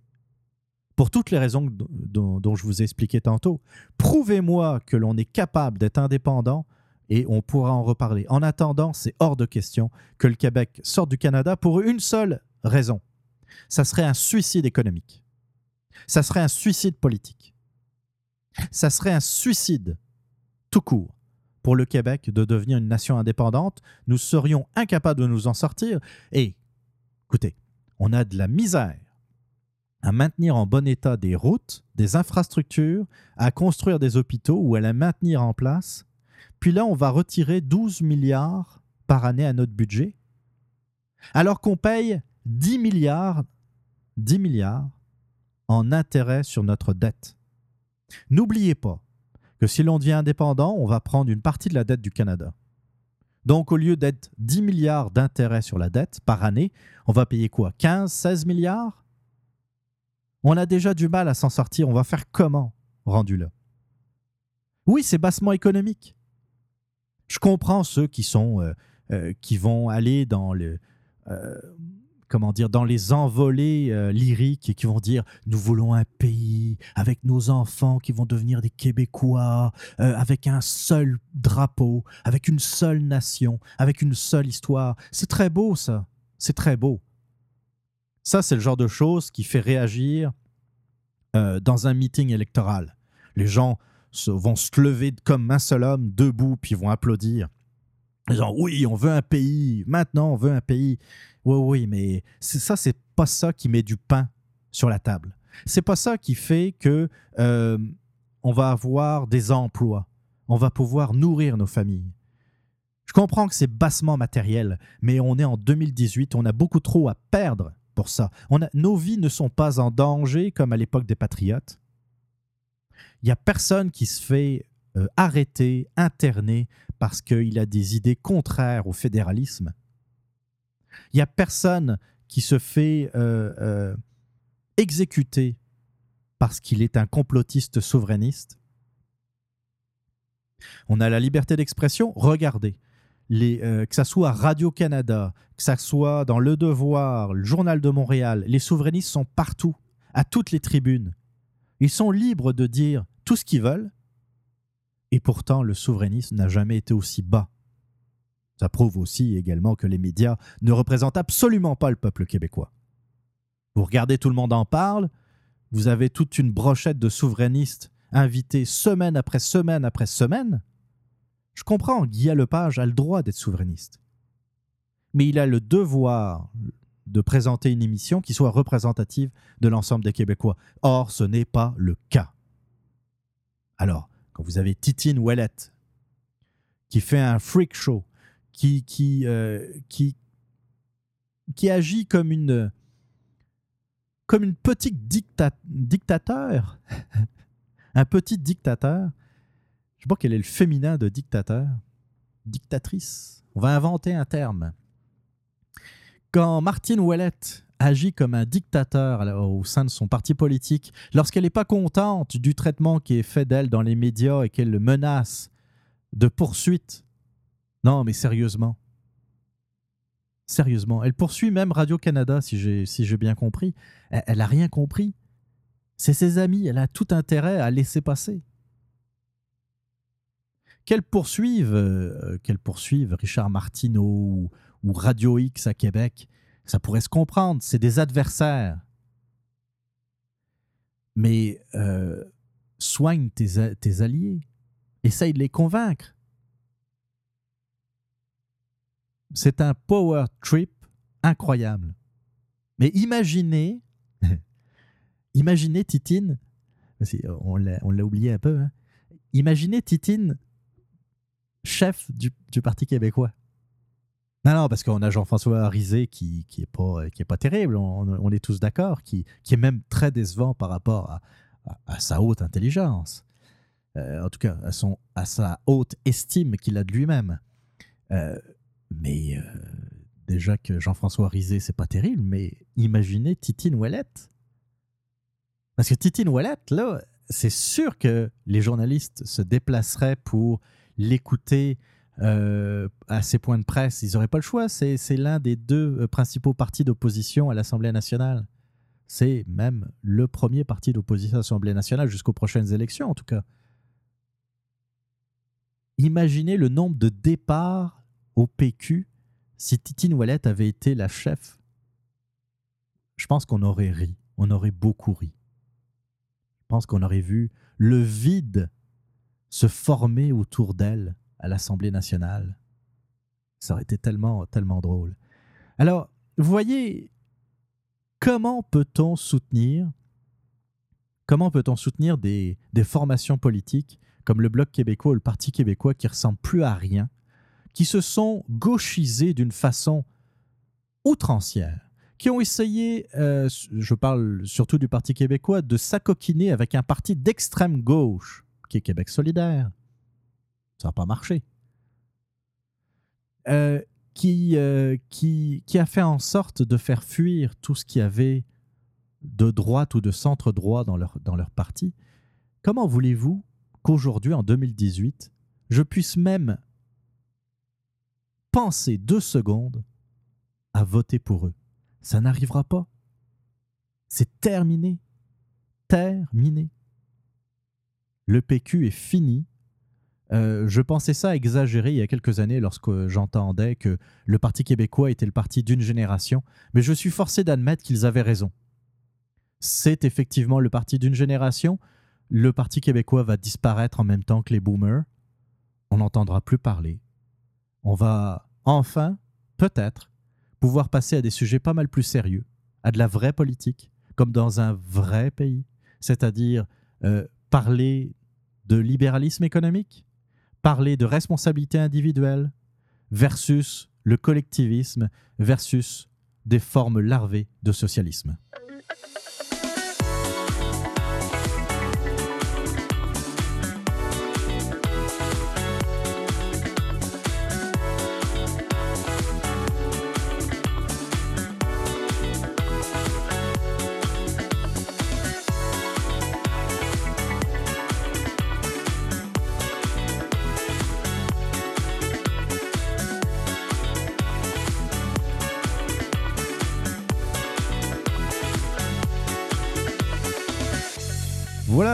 Conclut le 39e épisode du Radioblog. J'espère que les sujets vous ont plu. Finalement, on est arrivé à pratiquement euh, deux heures de contenu.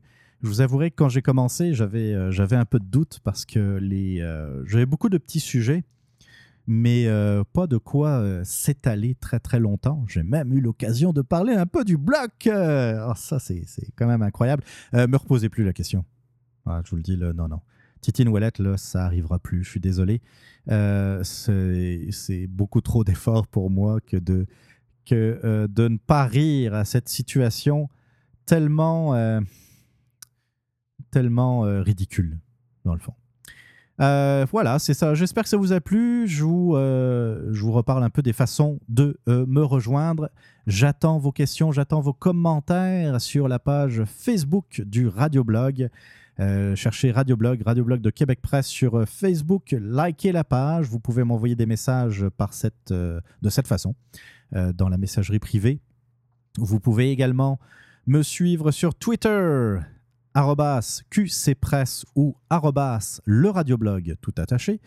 Je vous rappelle les sites internet québecpresse.com, radioblog.ca et je vous invite grandement à laisser un message sur la boîte vocale du radioblog, comme euh, l'a fait Danny Quirion un peu plus tôt euh, dans, euh, dans cet épisode.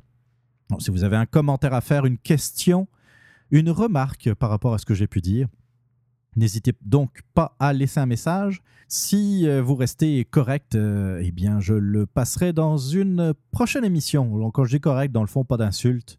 Euh, pas de propos grossiers, et puis euh, c'est bien correct. Vous avez le droit de, de ne pas partager mes idées. hein. D'ailleurs, en passant, j'aime ça, les débats, j'aime ça débattre. Donc, euh, n'hésitez pas à donner votre avis ou à m'écrire. Je vous rappelle l'adresse podcast à commercial radioblog.ca, podcast à commercial radioblog.ca. Voilà, donc on se laisse comme d'habitude en musique. Euh, c'est dans le fond, euh, cet épisode, ça va être pas mal mes deux groupes préférés, ou parmi mes deux groupes préférés. On a écouté Dépêche Mode un peu plus tôt. On va écouter cette fois les Red Hot Chili Peppers, un groupe que j'affectionne particulièrement. C'est extrait de leur dernier ou il me semble c'est leur dernier ou leur avant-dernier album, Monarchy of Roses. Un super, super titre de Red Hot Chili Peppers. On se retrouve donc une prochaine fois, peut-être la semaine prochaine, qui sait. Et puis en attendant, je vous souhaite euh, donc une bonne semaine. Faites attention à vous. Bye bye.